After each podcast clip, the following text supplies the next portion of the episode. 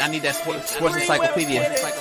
We West Steve Kim. Got Trent in the cut. What up, man? The real Coach JB. My main man, Big Smitty. Are y'all ready for this? Run like something in the proven. Came to a conclusion that it's Smitty and JB and Smitty from West Coast to your side. Worldwide, we in your city. Keep it 150. We never change what's happening. Hurdle and get in any metric, coach. You cannot have Russell Wilson. Nick gave me my first offer. Like you gotta have that store. You gotta be marketable. Hockey, football, baseball, then basketball. Oh, I love this fucking show so much, man. Are you mixing light and dark at 11 a.m.? I'm elated that I can be able to coach, that I can be able to mentor these kids, and give them everything that I've learned over the last 20 years. Get Smitty and Jason Brown, kill the ass a rap. We what the game's been missing, we switched it and filled the gap. Smitty and Jason Brown, we kill the ass a rap. We what the game's been missing, we switched it and filled the gap. You are now tuned out to the Coach JB.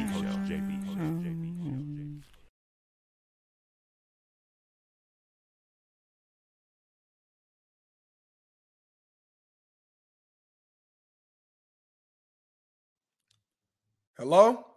Can you hear me? Derek.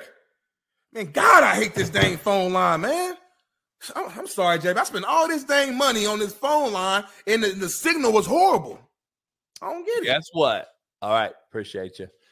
We got a new deal with Mint Mobile. I just saved your whole life in phone drama. Mint Mobile is now a new proud sponsor of the Coach AB Show with Big Smitty. Stop playing. Smitty.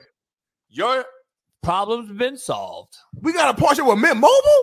You talking about Ryan Reynolds, Mint Mobile? Stop playing right now. Hold on. Let me Google this real quick. You can try mintmobile.com/CoachJB and get 3 months free when you use the promo code CoachJB. Hey, man, I did a quick Google search real quick to make sure you wasn't playing around. They got plans as low as $15? They got plans for $30. Unlimited everything, speed, coverage, data, access to 5G, unlimited talk, text, mobile hotspots. You can talk in Mexico, talk in Canada, and they're built on the nation's largest 5G network. Are you kidding me, JP? Hey, and everyone wants to know how hard it is to switch to your service. Big Wireless wants to think it's hard. They want you to think it's hard, Big Smitty, but switching to Mint is super easy thanks to digital eSIM cards, which most phones now have. You can sign up and activate immediately right on your phone. From the comfort of your own home, Mint Mobile does it all. Short, fat, skinny, and tall. That's why the Coach JB Show with Big Smitty is proud new sponsor using promo code CoachJB. Try MintMobile.com. This is where it's at. We got it, Big Smitty. So, hey, I'm switching over to Mint Mobile right now, JB. I'm done with this company I'm working with. They crazy. The line, it never works. The signal is out, and it costs too much money. I'm going over to Mint Mobile, JB, and y'all should do the same. Big Smitty, I'm calling you right now. JB, Mint Mobile. Mint Mobile, clear as day. I hear you clear. The new promo code, CoachJB, right here, 3 months free. Mint Mobile, try mintmobile.com/CoachJB and get you there free. 3 months off, family deals, all deals, short, fat, skinny, and tall. Mint does it all. Proud new sponsor. Much love. We'll see you later. Peace. What up? We're in the building. It is Doc Talk Tuesday. Dr. Jesse Morse joins us. Give us all the injury updates. Give us all your fantasy needs, who to pick, who not to pick. He'll join us right here in the first hour. We got a loaded lineup. We got Steve Kim, the Korean Cosell, Big Matt McChesney, Tank Johnson. Man, Smitty and I may not be able to have a rest or a break because we're the hardest working group in America. And you all can't even pound the like. You can't even drop a super chat. You can't even become a member. What the hell is going on? Brian Case in the house, Isaiah, everybody in the house. Big Smitty will address everybody. That's what he do the best. And let's bring Vic Smitty in early, man. I'm in a good mood. You know what I mean? I don't even need to go through the rundown. We'll go through the rundown together because, you know, that's my co-host. I don't really talk to him at all. We really don't talk or like each other really too much. We're really racist and we don't really get along and shit like that. But it is what it is because this is the realest show on planet Earth, ERF. And you can go get those T-shirts right now on CoachJBStore.com. Plus, you can get you some Chiefs Queendom shirts, which were a number one seller last month. Ooh, I love people posting wearing the Chiefs Queendom shirt, too. That shit is fire. CoachJBStore.com. Check it out. Shout out to Nurse Court. Haven't seen you in a while. Lucy, all the females in the chat, everybody else in the chat. Much love to you. It's Doc Talk Tuesday. And without further ado, my main man from Post Road, Far East Side, Indiana, Naptown, 317, fucked up hairline, LeBron wearing hairline, AR5 goggle wearing, Fox Sports going, Ball State legend, Big Smitty. Let's bring him in. Clap it up for Big Smitty. I don't know what he combed his hair. He don't have no hair. So bad. I don't know how you. What do you like? There ain't no blend. Ain't no fade. It just. The hair clean. I ain't even got a fresh cut right now, and the camera don't really show you how I really. You see me in person, JB. You know how I really get down when I'm in person. My shit be clean, fade. I'm probably getting my hair cut maybe tonight or this morning, cause my birthday. Hey y'all, my birthday this Friday, y'all. Capricorn season. I'm turning 30. I'm so scared of 30 right now. I don't know what that. I've been 20 for so long. I've been in my 20s. You're not even 30 yet? I turned 30 this Friday, JB. I'm still in my 20s right now. 30's a scary age, though. I know you 60, you 62. So I know for you it's a little different, but when you in your 20s for so long and you about to hit 30, like all y'all in the chat who's old, look back and think back to when you was in my position. That year 30 is kind of like, it's kind of scary. I feel like I need to get my life together on a different level now. Like, no more immature decisions. I can't fuck up. I got to just like, you know what I mean? So, I don't know. No wonder I'm holding a baby. It ain't just me and Mahomes. I'm holding motherfucking Smitty like this. Smitty a baby. God damn. I'm different. I'm different, though. I'm mature for my age. The fact that I can come in here with a 62-year-old for 3 hours every single day and hold my own. Come on now, JB. Somebody called me 62. I love people on TikTok said I'm unemployed. How am I unemployed? Let's play Big Bank Take Little Bank. You show your checking account. I'll show mine. Whoever has more in there takes the other one. Have you ever heard that game? I bet you won't play it. Actually, I know that shit kills me, Big Smitty. I be telling people that shit all the time. This motherfucker go quiet like a motherfucker. They disappear.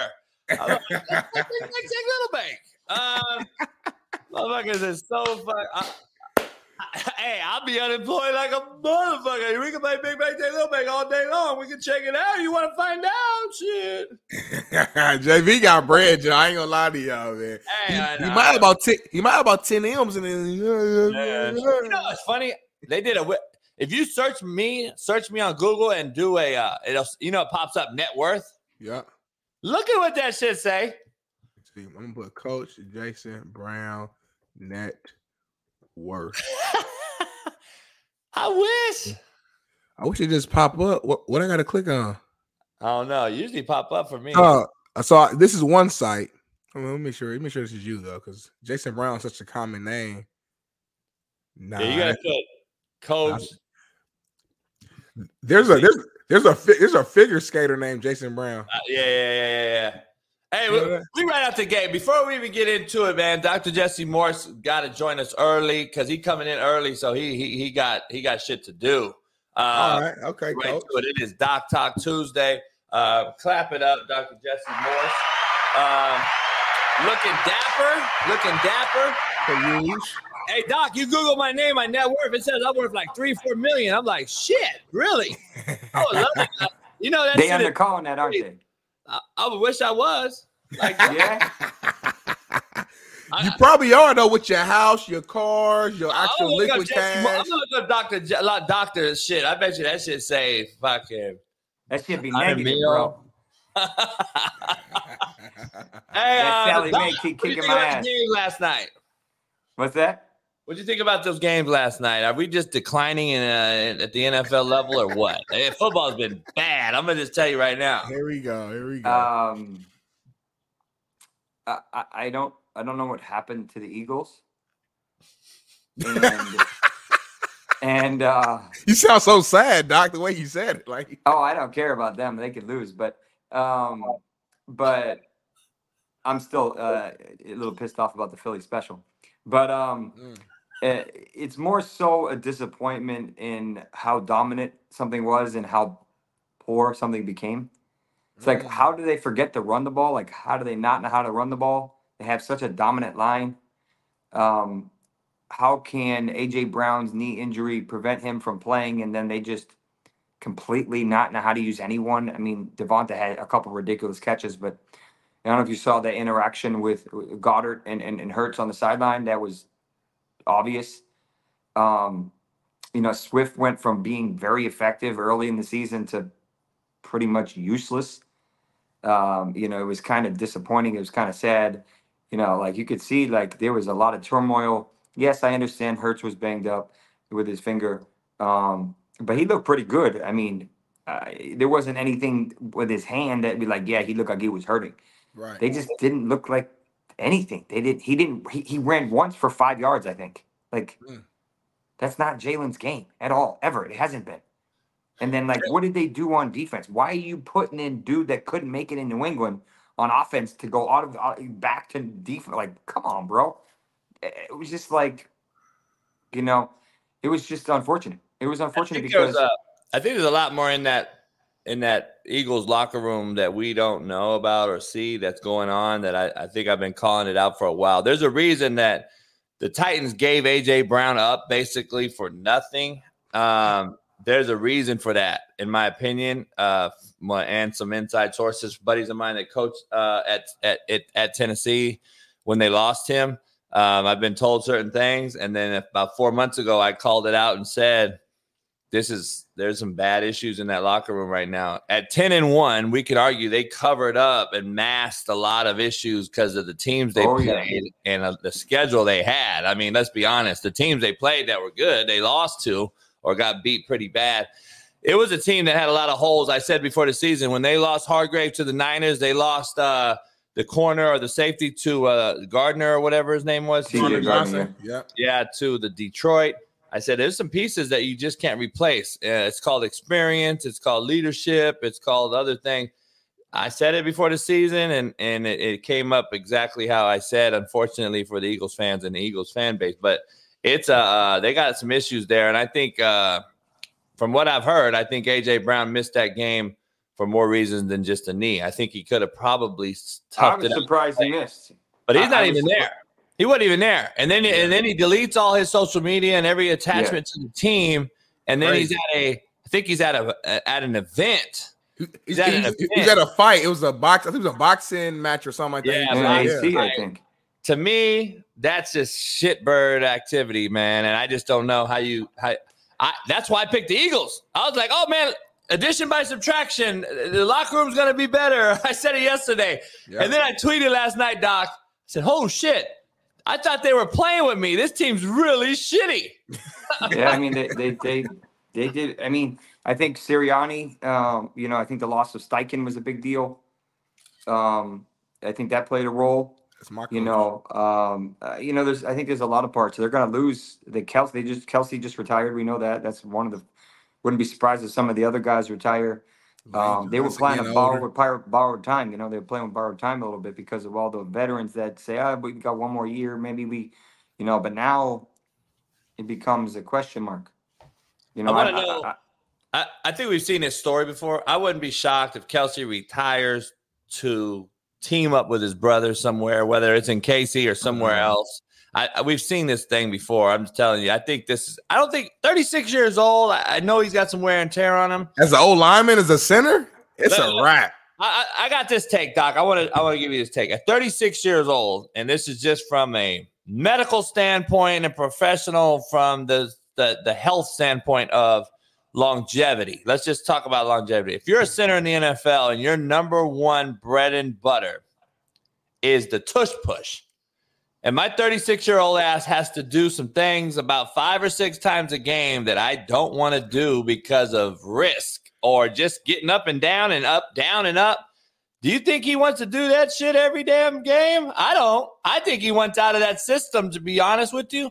And I wouldn't be shocked if he retires like Gronk did or Brady and tries to get out of a deal and leave for a year, play with his brother. It's just what it is now.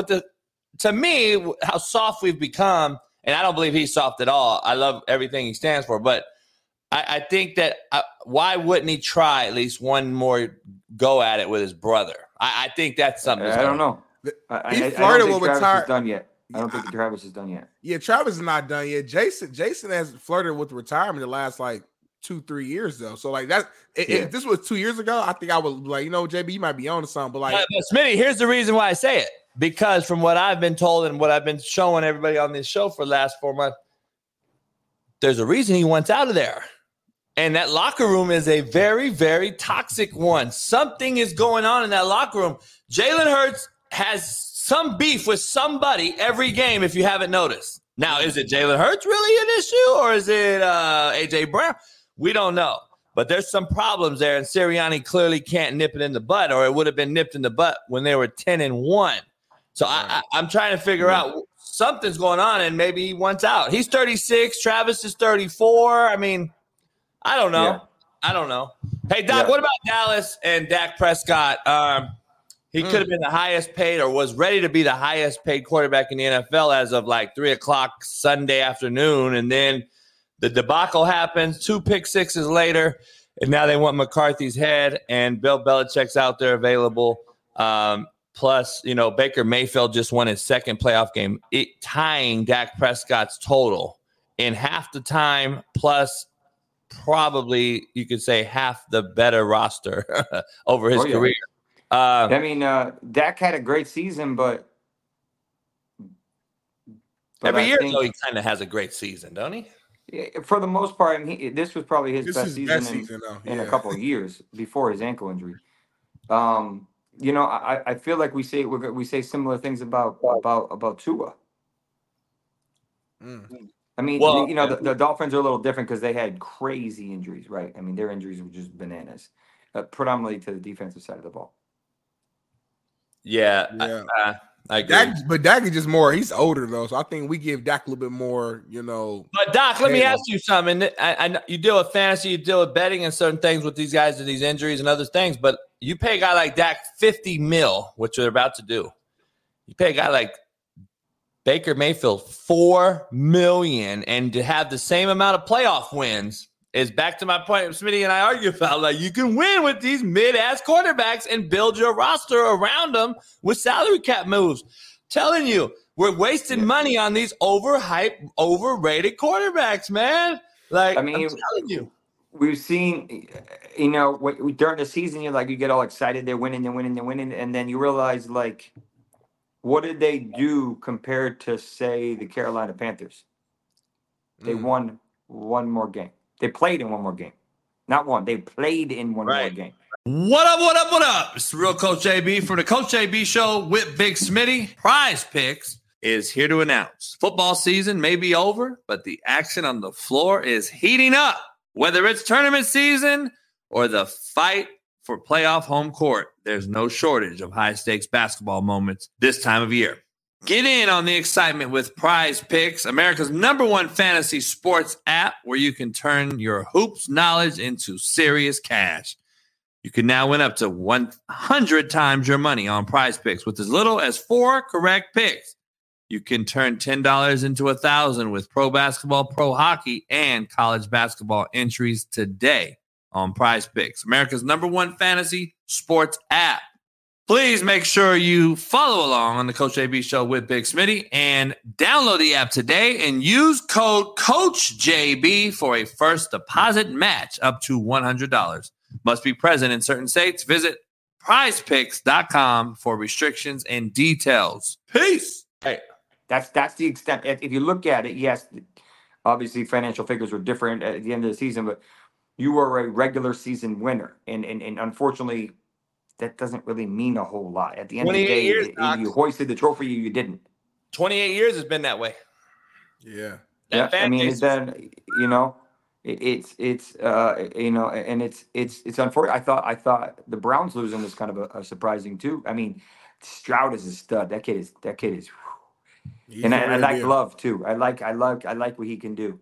That was an abnormal model. Not many people sit for that long and end up being good. But that was.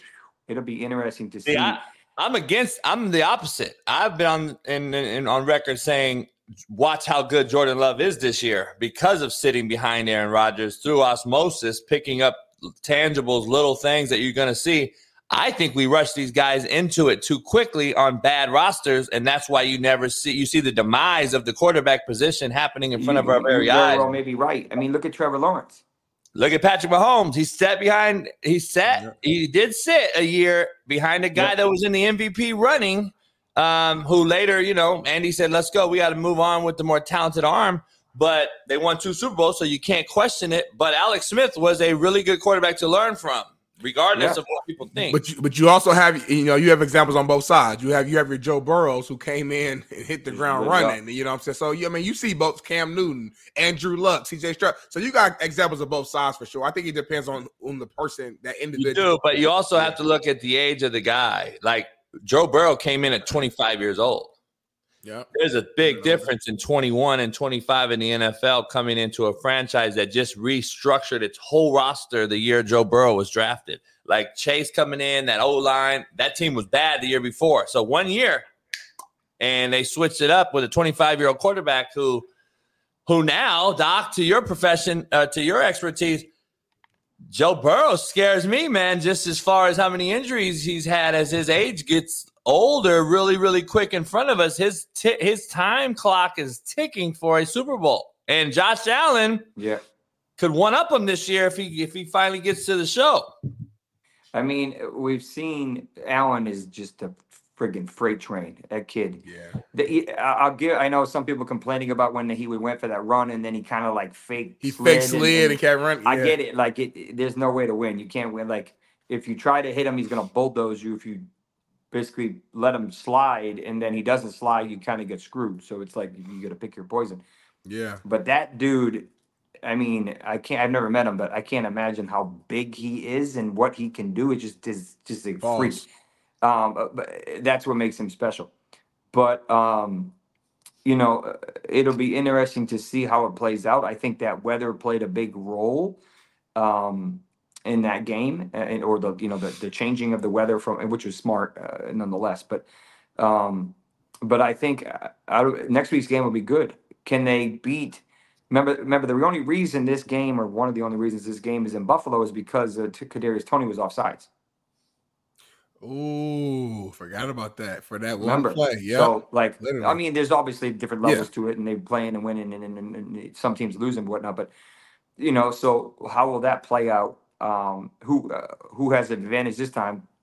Probably the Bills, but I don't know. First they were really banged up this week. Say it, JB. First game ever on the road, 15 tries. First playoff game on the road for him. I'm curious to see. Yeah. Because, you know, everybody's going to go back and retrospectively speak and say, if he would have been on the road for the, you know, but listen, to his point, it's a you problem. I'm the best team. I'm at home every game. Screw you. I feel him. I don't use that excuse, but I do want to say that he is the only quarterback to never go on the road.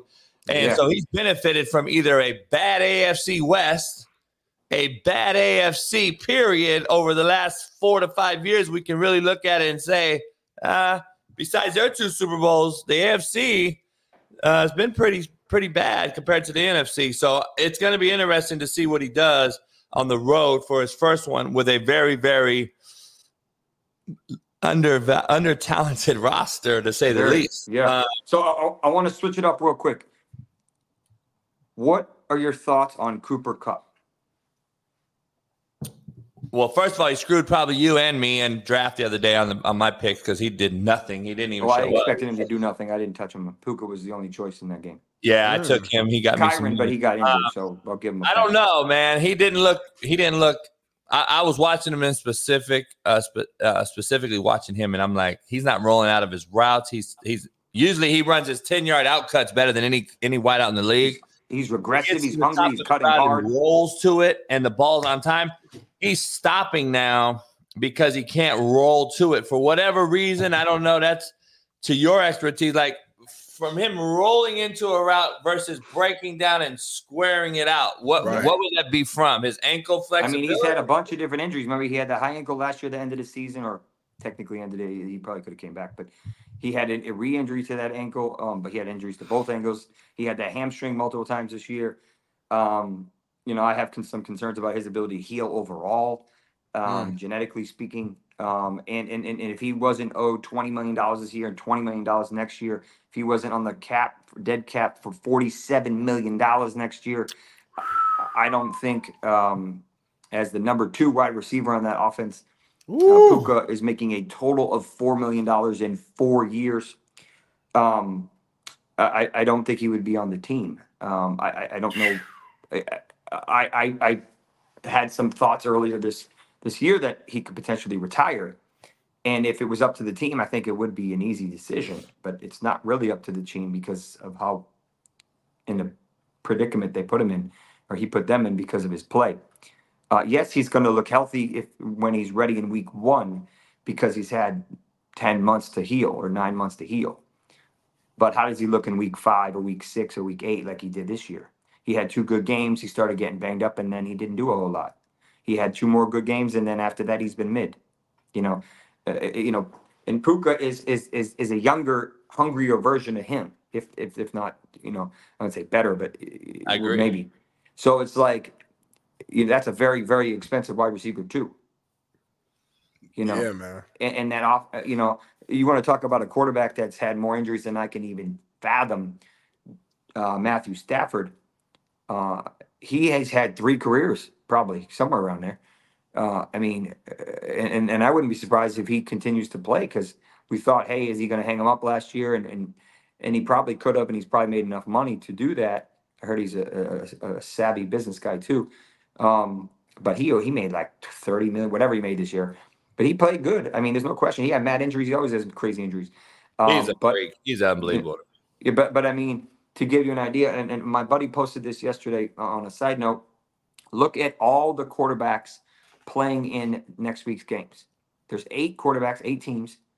Every single one of them was drafted in the first round except for Purdy. Wow. Look it up. It's there. Jared Goff, Lamar Jackson, Patrick Mahomes, Baker Mayfield. Yeah, literally all. Josh Allen. You know that 4 of those guys are California QBs, and they went 4-0 last weekend, and California still has the best quarterbacks. But anyway, I'm just throwing that out there, Big Smitty. No shot at Indiana and wherever you're from. So well, the best quarterback in the left is from Florida, so neither one of us can really say anything about that. But that's another conversation. But continue. Doc, so what injury is there? Anyone missing this weekend? Any missing game? Anyone that's significant going to miss anything this week? There's some defensive players on Buffalo that could potentially have issues. Jair Alexander, I'm waiting for his – I got a left knee. I don't know what it was, but it did not look good. Hopefully he got lucky. He can't miss. Most of the offensive players are okay. Flowers, OBJ should be okay. I don't think Andrews will be back yet. He could play, but I don't think they'll bring him back. McCaffrey should be good. Debo had a little bit of a neck thing. He'll be fine. But most of the people that were injured are out. Green Bay hasn't have anyone. Aaron Jones okay? What about Aaron Jones is healthy? They are just whoever makes their offensive wide receiver picks. You need to steal him because that dude is a beast. Jaden Reed, Christian Watson, even though he has his hamstring issues, Hicks. Dontavius Hicks or whatever. You got Tucker Kraft. You got Musgrave, they're also young too. You don't even know who's going to catch the ball. Dobbs, I forgot Dobbs, however you pronounce them. They are a nightmare for fantasy. Is AJ Dillon playing? Because if to me, if he doesn't, they get mollywopped. If AJ Dillon, so this is a good question. So totally change the game. This is a two-part issue. Initially, he had a fractured thumb in his carry hand. I think is what we don't know if it's carry hand or not. I think it was his non-carry hand, but that wasn't what held him out because he played the week after that. So that wasn't it. Then they said he had a stinger. Stingers don't cause issues the following week. And he's missed two, I want to say it's been 2 games now. With, I think they're calling it a neck. I don't know if they're calling it a thumb or neck or both, but we're missing something here. This is a cervical injury, and they haven't commented on it. But I don't know how big it is or what it is, but we haven't really heard about him because Aaron Jones is really good and effective. But he's a play away from being hurt too, as we've seen. Always. I mean, he's super talented. He's getting older, but that kid is nice. I mean, he's got chronic. He looked amazing this weekend. Can we shout him out real quick? He looked fresh. He was healthy this year, he looked incredible. Yeah. But he had issues with multiple different body parts, like he usually does. But most years he can play through them. This year, unfortunately, he couldn't. But the Niners are the same way, though. I mean, C-Mac gets hurt often. They always got cats getting hurt. So, I mean, these are two teams that both deal with injuries if you look at their history. So, I'll leave you guys with this. Do you think that Houston can pull up the upset? No. Not a chance. It's about to be so loud in Baltimore. I love C.J. Stroud. Great story. I love D'Amico. It's going to be a tight game, though. Just, very competitive team. That defense is playing lights out, in my opinion. But that Ravens defense is going to be a different challenge for C.J. Stroud. I don't think C.J. goes out there and just has the same type of game he just had. I'm not saying he's going to have a bad game. I just don't see him having that level of game that we just saw. He continues to surprise me. Mm-hmm. I mean, I know they had a change in the front office. They had several high-level picks. They hit the home run with Tank Dell. They did a great job with Nico. Nico Collins, Singletary Motor was a great choice. Will Anderson, obviously, yeah. So they made a lot of great decisions, but you can see how significant of a change a quarterback can make, right? I mean, other things had to play a role, but without Stroud, I don't think they win probably half the games they win this year, give or take. Yeah. I think it was that big of a deal. And that made me think of something. What is good with the Carolina Panthers organization? They had Baker Mayfield playing on defense in practice last year before they cut him, allowing him to go to the Rams. Remember that? McVay gave him a shot, reinvigorated him life, and now we see him on the Bucs. But for real, like remember that? I remember that shit. Yeah, that was real. He was on defense. He went. So I tweeted this last night because you just saw my mentor is the team doc for the Bucs. So I texted him before the game. I said good luck, and I haven't messaged him again, but I'll tell him congrats. And I was thinking I was talking like, hey, how's Baker in the past? And he's he's gritty. Like he's just a hungry, nice guy. He's just a regular guy, kind of like Brady, but not quite. Yeah. And then I'm thinking he went from a beat-up roster in Cleveland to being cut after they traded the sun, moon, and stars for Deshaun to ending up in Carolina where he got benched, basically, and was on practice squad, to basically getting released in December, playing with a bunch of nobodies on the Rams, and I think he won a couple if I remember correctly. Then went on a $4 million deal with a negative $80 million roster for the Bucs, in terms of cap and everything. And he brings the team after halfway through the season, they were 4-6 or something like. Yeah. Okay. I mean, I think Bowles earned his paycheck this year, so I mean that. Yeah, I agree. I just thought because when I saw Stroud, I said, well, Bryce Young, no. And then you're like, well, they had Baker. Baker's washed. Apparently not. I mean. This shows you, Doc, that, where you're at matters so much. Fit matters so much. And we've all, let's be real, all of us in the media at some point has given Baker Mayfield hell. He's washed up. He was overrated. Shouldn't have got picked on one, this, that, and the third. For him to go out here and have a game like that, to win a playoff game. And again, remember this. He's doing this right after Brady. Brady just left. Yeah. So that's big shoes to fill. And he's in a division round against the Lions. And I got the Lions winning, but that's a winnable game for the Bucks now. Like, that's a very winnable game. They can win that. And imagine, but think about this. I was talking about this last night. Either way, we're either going to see the Detroit Lions or Baker's Bucks in the NFC Championship. Yeah. That's none of us would have guessed that before the season started. Like, that's insane. Against Jordan Love versus the Purdy's. The quarterbacks on the NFC, you got Brock Purdy, Jared Goff, Baker Mayfield, and Jordan Love. Those are our last four in the NFC. You couldn't have predicted that. No way. Come on, bro. No way you could have predicted that at the beginning. I don't think anybody could predict the Super Bowl. Yeah. I don't even know where to begin. Yeah. I don't think you predict the opponents in the Super Bowl. I don't think anybody did that right now. The AFC's loaded, though. The AFC got Mahomes, Josh Allen, Lamar, and CJ Stroud. Those are like four. Yeah, like you got three. Yeah, but can you pick the team? We can't hear you, dog. Probably when the phone went out. I hate when that happens on this app, because if one mistake happens with my mic, I have to refresh my whole thing, because like there's not a way to get your sound back. I don't know how it works. I don't even. Nah, we can't hear you, dog.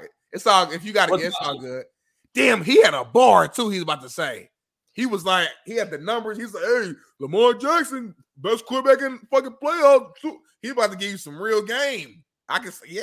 All right, we start. We got thanks to Doc jumping on. Doc jumped on right out the gate with us.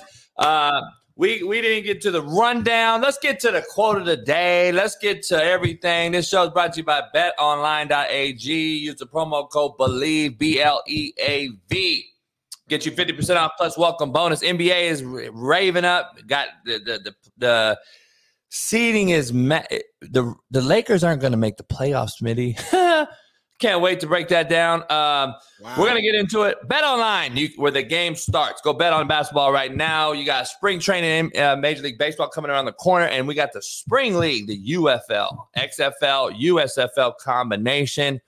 You can bet on all those things using betonline.ag. Plus, NFL playoffs, of course, are front and center with NHL.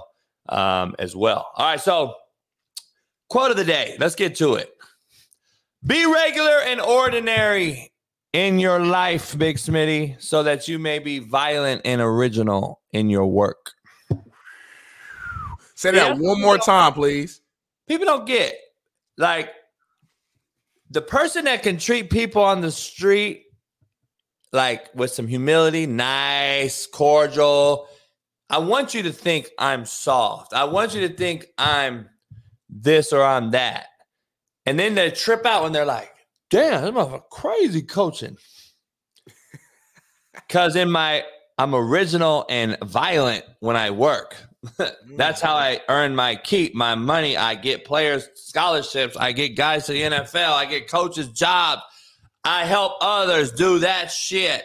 The best old lineman ever that I've ever coached, and old linemen usually are this way, or you would be like, damn, big old teddy bear off the court, nice, helping kids, do community work, and then on the field, like, you better blow the whistle. That mother rip your face off. And that's how I grew up, Bixman. I grew up with gangsters who used to sit in the front row in class wearing reading glasses and had 4.0s, and cats were like, damn, it's all. At night, he's drawing his initials on your forehead with your own blood. That's true story, by the way. So I know it was so specific that I feel like you knew what you was saying. Like, I'm just trying to say, don't judge a book by its cover, and don't let the smooth taste fool you. So real quick. So you saying like the people in the chat who see me smiling and joking, they don't know who I really am. I who knows? I might not. It's different with you though. They know you're soft. Okay. All right, contrary to belief, brought to you by Prize Picks. Head on over to prizepicks.com. Big Smitty, all limitations are self-imposed, contrary to belief. All limitations are self-imposed. Unless you're born like a quadriplegic or some unfortunate health issue. And I've even seen people beat that nowadays. You know, you got these people playing hoops and in a wheelchair and dudes with no arms cooking. Like, it's crazy, right? People like mine is like, fuck, I'm stronger than my disability. Well, I truly believe all limitations are self-imposed. Contrary to belief, choices should reflect hope, not fear. contrary to belief. If you're not optimistic when you wake up and make your bed, as Smitty does now every day, because I told him he should and he does now. He's become a better man since doing so also. Choices should reflect hope as you get up, dog, and be optimistic. Yeah, that's how I am. Life is not a problem, Smitty, to be solved, but a reality to be experienced.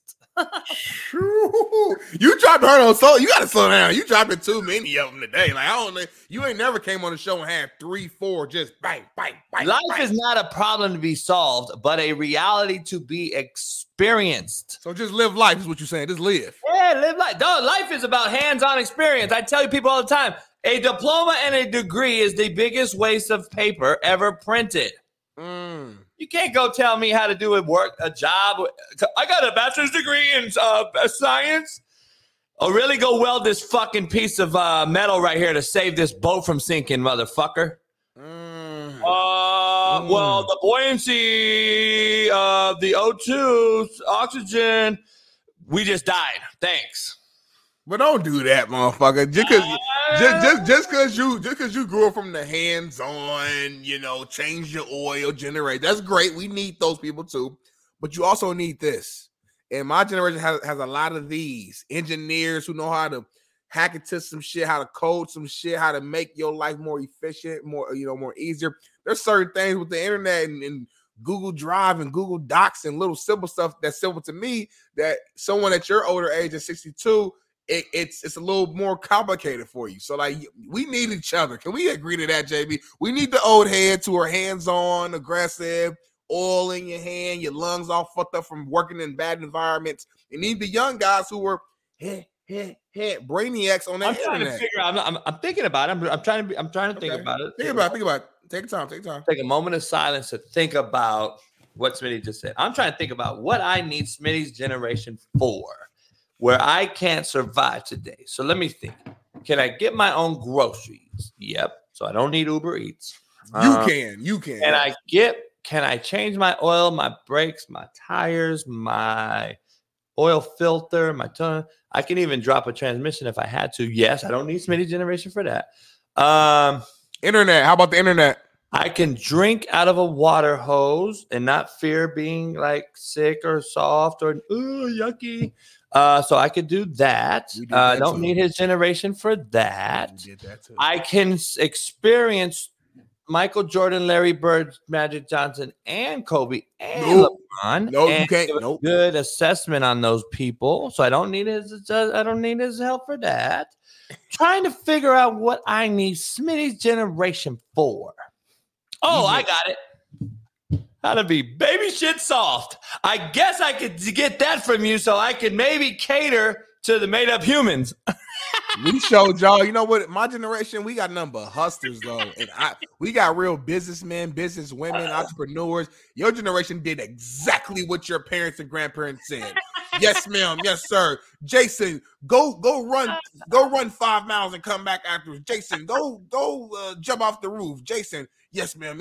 Your generation, y'all did whatever your parents said. My generation, we gonna question certain things because we want to learn, we want to improve, we want to make better. We got real hustlers and doers. And my golly, if this ain't the most racist show in America, man, Bailey's officially team white. It's officially done because I know Bailey made this. I was like, is that really my body? But it's not. But I got that polo shirt. I was tripping, Bailey. I was tripping on that. Now, that dude's skinnier than you. So he's a young baby. Coddle him, right? You know, rock the baby. He's 29. Shout out to 6 minutes. Going to turn the big 3-0 this week. Make sure Friday better be crazy super chats so I can give him his 1%. I need 10 racks on Friday, Jay. We need like 10,000 on Friday. Hey, I don't know, man. Now, I couldn't do that with Keith. I couldn't coddle Keith. Keith's fat ass titties would be on my kneecaps. So, look, Big Smitty, I got to ask you something. So, let's get the show started real quick. Get it started? It's 45 minutes in, motherfucker. I mean, here come fucking Steve Kim. Here comes fucking Tank. Here comes fucking... Damn. Hey, shit go by fast. We got lots to break down, Big Smitty. Break it down. Two minutes a pop. Boom. All right, Dak Prescott and McCarthy have to go. They're on the thumbnail today. They're on the thumbnail. It's Dak Prescott, McCarthy. The Cowboys are nachos. Baker Mayfield has the same amount of playoff wins that Dak Prescott has, Big Smitty. So I'm just trying to figure out, why wouldn't they have to go? You just saw a dude win his second playoff game last night with his fourth team. And this dude's been paid two times, two major contracts, about to get a major highest paid quarterback in the NFL for some reason. I don't understand why. I still don't get why we're trying to pay Dak Prescott. I really, truly don't. But anyway, does he have to go? Does McCarthy have to go? Which one is it? But before you answer, we didn't do this. Poll question. Got to ask you, and everybody in the chat, this Eagles team is the biggest disappointment in recent history. True or false? Poll question. This Eagles team is the biggest disappointment. They started 10-1 after going to a Super Bowl, one play away from winning it, to doing what you just saw last night, looking atrocious. And I can't wait to break this game down because I have a lot to say. But is this Eagles team the biggest disappointment in recent history? They might be, but shit, the Cowboys right there. And I know the Eagles won the Super Bowl last year, so we're going to put them on a higher pedestal, but the Cowboys were one of the best teams in the league this year as well. And I don't know. I feel like it's – you go either way with that, man. I guess you give the Eagles the edge because of last year's success, but golly, man, it's just been a weird season overall. But nah, the Eagles very, very disappointing. But going back to your original topic before I lose track of that, Mike McCarthy, should him and Dak be let go? Yes, they should. I don't think Mike McCarthy's a bad coach. He's won 12 games in the last three regular seasons, which is very hard to do, and it takes good coaching to do that. But we all know that at the end of the day, it comes down to the playoffs and what do you do in the playoffs. And you can't have a great regular season and then get knocked out in the wild card. You know, like it just doesn't make sense. It's almost it's like a waste of a regular season. You get home field advantage. You're 16-0 in the entire. You know, you haven't lost at the crib all year long. You go out here and you lay an egg. The guys came out there, they looked unmotivated. No one played hard. Defense played soft. I got to put that on the head coach from a standpoint of preparing your guys, make sure they're ready. On the flip side, we're talking about Dak Prescott. Dak's out here going – he went back to last year's version of Dak. Dak had arguably his best season this year, and then the playoff game comes, he goes back to Dak of old or the Dak that we see in big games. He throws picks, threw a pick six. He's staring down CeeDee Lamb, trying to force throws. He looked shook. And if I'm Jerry Jones, how can I motivate or talk to the Cowboys nation in Dallas and make them be true believers in this team moving forward if I'm bringing back the exact same head coach and the exact same quarterback? When someone shows you who they are, believe them. Dak Prescott is a good regular season quarterback, and he is average to below average when it matters the most. You cannot get to a NFC championship game, let alone a Super Bowl, with Dak Prescott as your quarterback. Move on from him.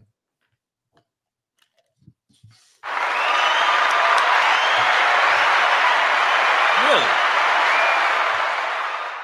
He finally said that. I've been saying that for shit. How long? Why you take my laugh?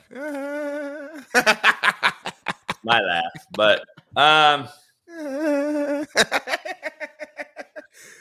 Shout out to Eddie Manyweather, man. He sent you that message and ain't did nothing or said nothing since then. Like he just like he might not be on our show no more. Has he not been here in 2 days? No, I haven't seen him. I mean, maybe he's watching. He's just not sending any comments, but I haven't seen this man at all. I'm not gonna lie to you. All right, so I don't know, man. I don't know when people are going to – when is somebody going to just say, JB, you're the QB whisperer. You've been right about Jalen Hurts, Dak Prescott, Lamar Jackson. Oh. What? Patrick Mahomes, Josh Allen. I mean, Derek Carr. I mean, when am I going to, like I want to eat crow, Big Smitty. I'm hungry for bird. I want to eat crow on the show. Okay. I want to try crow. Like, when can I try crow? That shit good, too. I want to eat crow. I want to say, man, I was wrong about fucking Lamar. But I can't be wrong. I'm never going to be wrong. He's never going to be the guy. It's too late. You're going to eat a big-ass fucking crow. Oh. We need a sound effect or something. We need something for that. We play something. You is slap dick pretty much. Why you call me slap dick? Because my dick slapped you across your face. That's your sound effect, motherfucker. He said DC for life. Dallas Cowboys for life. Oh, my God. Touchdown! I mean, whatever we want to do. Eddie's in the building. Eddie, really? Did you muster up the courage to drop your nutsack and come in here with the big boys and say, JB, you were right again? Ed and Eddie. Ed and Eddie, man. Shout out to Eddie Manyweather, man. I had a feeling he was watching the show behind the scenes, just didn't want to send no comments because he didn't want to go at him, though. But I respect the man for standing on his own and, you know what I'm saying, and doing it that way. Look who calling me. Can I come out? I'm going to eat crow on one thing, but I really don't eat crow on this because I think it's comical because I'm not a bettor at all. I just like talk. I give you real analytics and shit, like real breakdowns. Let me back up. Not analytics. I give you real breakdowns on why certain teams can do what. Yeah. But I'm never going to win in the betting world because I can't bet pussy players. I can't bet them. They're too soft for me. I'll never be able to bet them. Like Jeff Nadeau's finally realizing too. He's like, this shit's crazy, man. You can't bet it no more because you don't know like who's really in, who's really trying to play. You see the tackling, right? You saw how pussy soft this tackling was last night, right? Like, come on, man. Seriously, people reach in. They not bringing their leg. They don't want no contact. They're saying this for how long? About a couple of years. But no, anyway. I think it's the rules though. I don't think players are literally soft. I really don't believe it. We got that on the topic. We're gonna get to it. So for you, if you can only have one, you can only take one. Who goes in Dallas? One or the other, Dak or McCarthy. You can't get rid of both of them. Who does Smitty get rid of today? Let's say all things are good. You can make that go away and get that money and save that cap. So that's the only reason the only way you can make it happen, by the way. So you have to account for that. Do you get, like, first of all, let's just look at the history of this. Okay. Dax had how many head coaches? I got 1, 2, 3, 4, 5. He had a lot of coaches. Jason Garrett. So what's changed? Has he won? I mean, is it the coach or the quarterback? I mean, he's had 5 chances. Well, you answering the question right there. You know what I'm saying? Like, yeah. He's had 5 chances, by the way. In reality, I think he's only had 2 coaches, too. I think Jason Garrett was there for a long time, and then McCarthy. Flip side, though, flip the coin. The guy that you want to fire coached MVP Aaron Rodgers, won a Super Bowl to Aaron Rodgers, and basically gave Dak Prescott his best NFL season this year when Kellen Moore left. McCarthy got one of these on his finger at the end of the day. So, at the end of the day, McCarthy got one of these. So. I mean, I'm just saying, is it McCarthy or is it Dak? Maybe you get rid of the wrong people. Maybe we pay the wrong people. Maybe we start to look at these overpaid-ass hype quarterbacks that I've been talking about for 4 years. But what do I know? All right, Buffalo wins in decisive fashion, Big Smitty. Making my point, I went 0-6 in my predictions, and I don't give a fuck. I went 0-6, homie. Guess what? I lost a few hundred, but you know what? Scared money don't make money. We love losing money on this show, baby. We down 2,200. I'm gonna hit one day. I'm gonna be like, where JB at? Like, the motherfucker, I don't know. The motherfucker hit, though. He hit that one time. But at that point, you would have already lost $200,000 in your route to getting to that point. So you really was making up the money. I hit $100 million, though.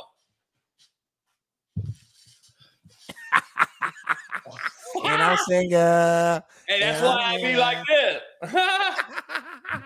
Hey, so Josh Allen I listen, I don't know if it's respect for the I don't know what to say, how to start. Take your time. I don't respect bitch play. I don't respect bitch made acts. Sam Howell, I think, was the quarterback that did the fake slide a couple years ago in a bowl game in college.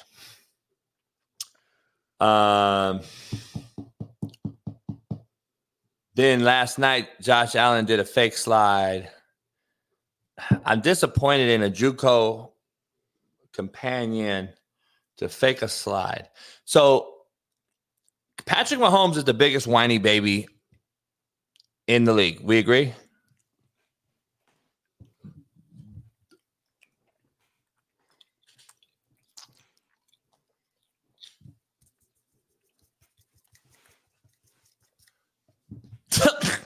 Do we agree that he's the biggest crybaby for not getting a flag or a hit on him or whatever? Patrick Mahomes is number one, right? Yeah, I would think so. I think Josh Allen's number two. They have a lot of the same mannerisms. I'm just going to be real with you. They both complain. They both are on the ground after a slide like, dude, where's the flag? For you to fake slide, get hit, get a penalty was thrown on the hit, by the way, when he did slide. Right. Yeah. So he slid, he got hit, and then he demanded to see what I'm saying? You can't. How are we coaching this? I mean, there's so much to dive into. I'm going to leave it for Tank and Steve and Matt, but I got to ask you,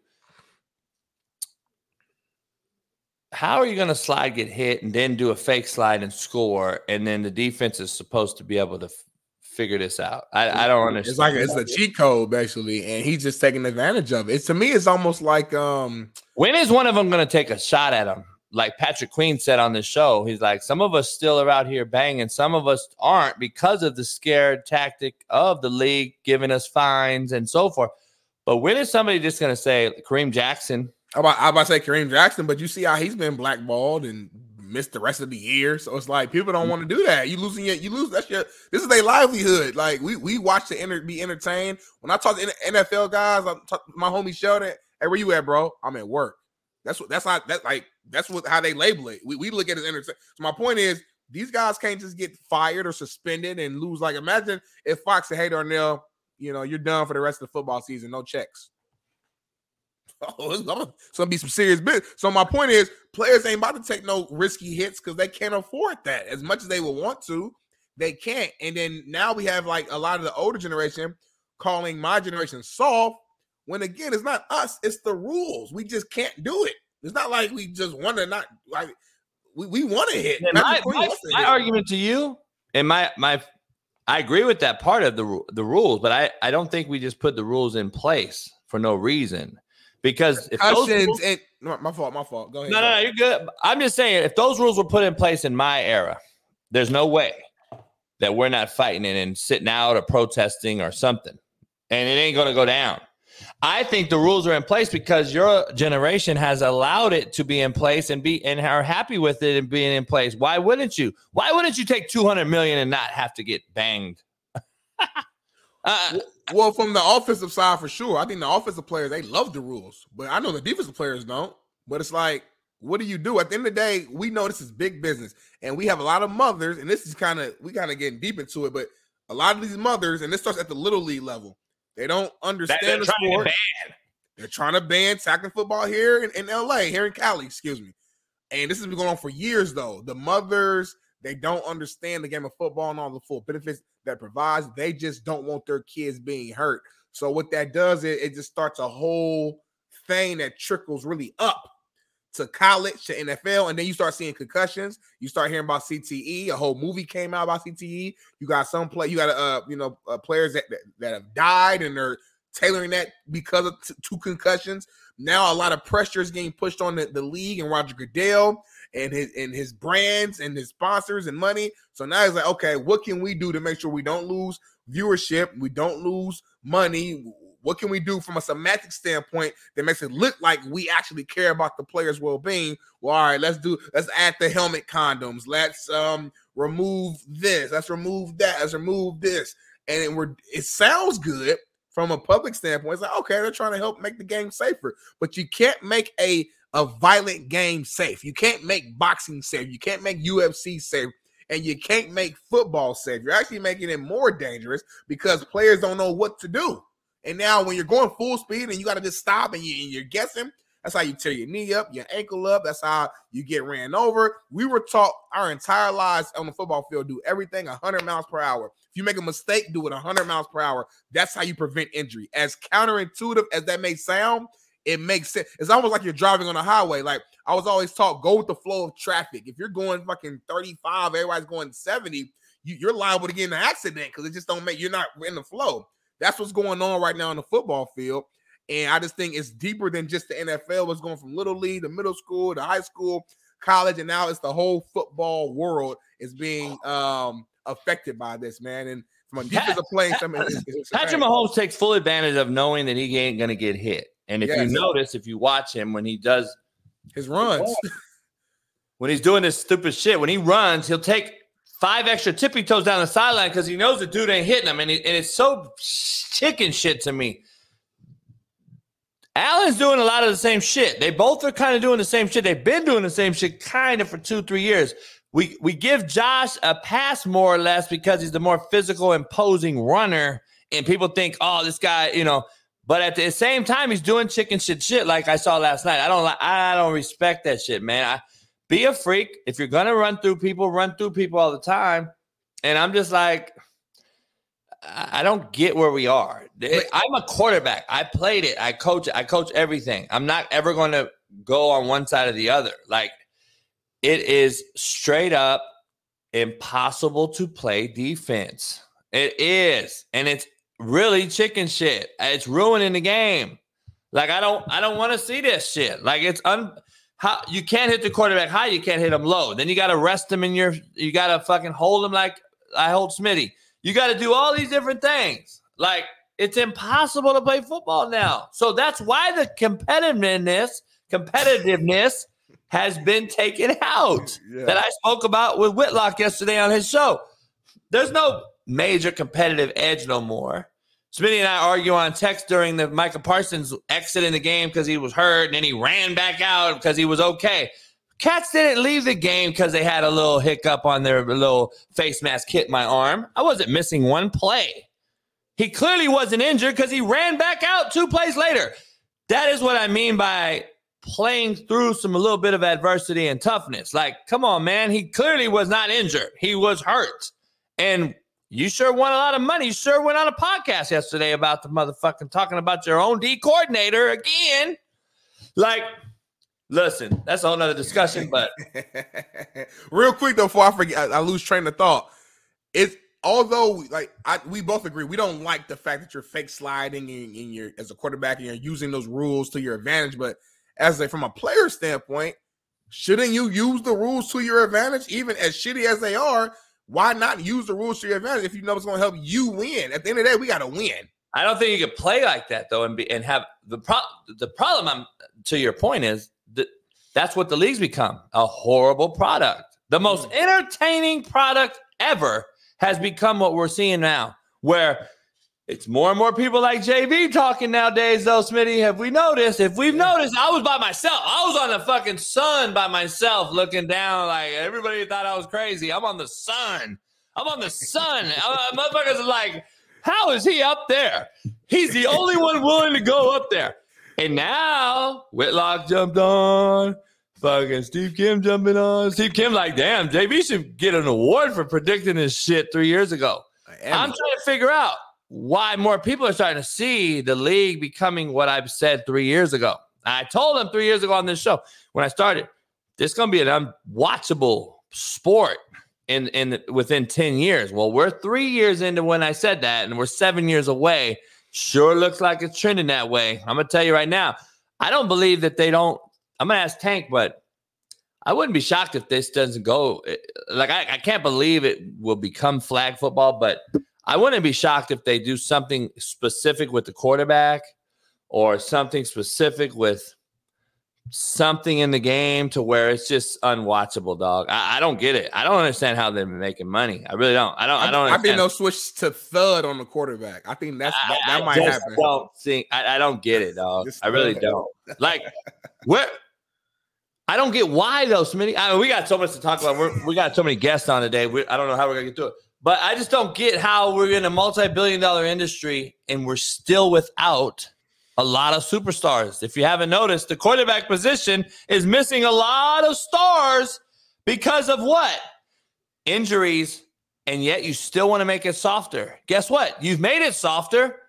We have the most injuries of all time in a softer league with more rules, and you still are without your franchise guys like Deshaun Watson and all these Aaron Rodgers and all these quarterbacks sitting out.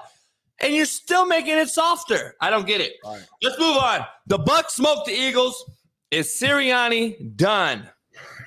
Matt, thanks a lot, Bailey, for just throwing him in so I know who the fuck's in the show. Hey, Matt, what's up? Thanks for coming on. What's up, McChesney? How's everybody doing this morning? Happy Tuesday. Happy Tuesday. Good. Nick Sirianni, fire him or no? He's got to go, bro. There's something wrong.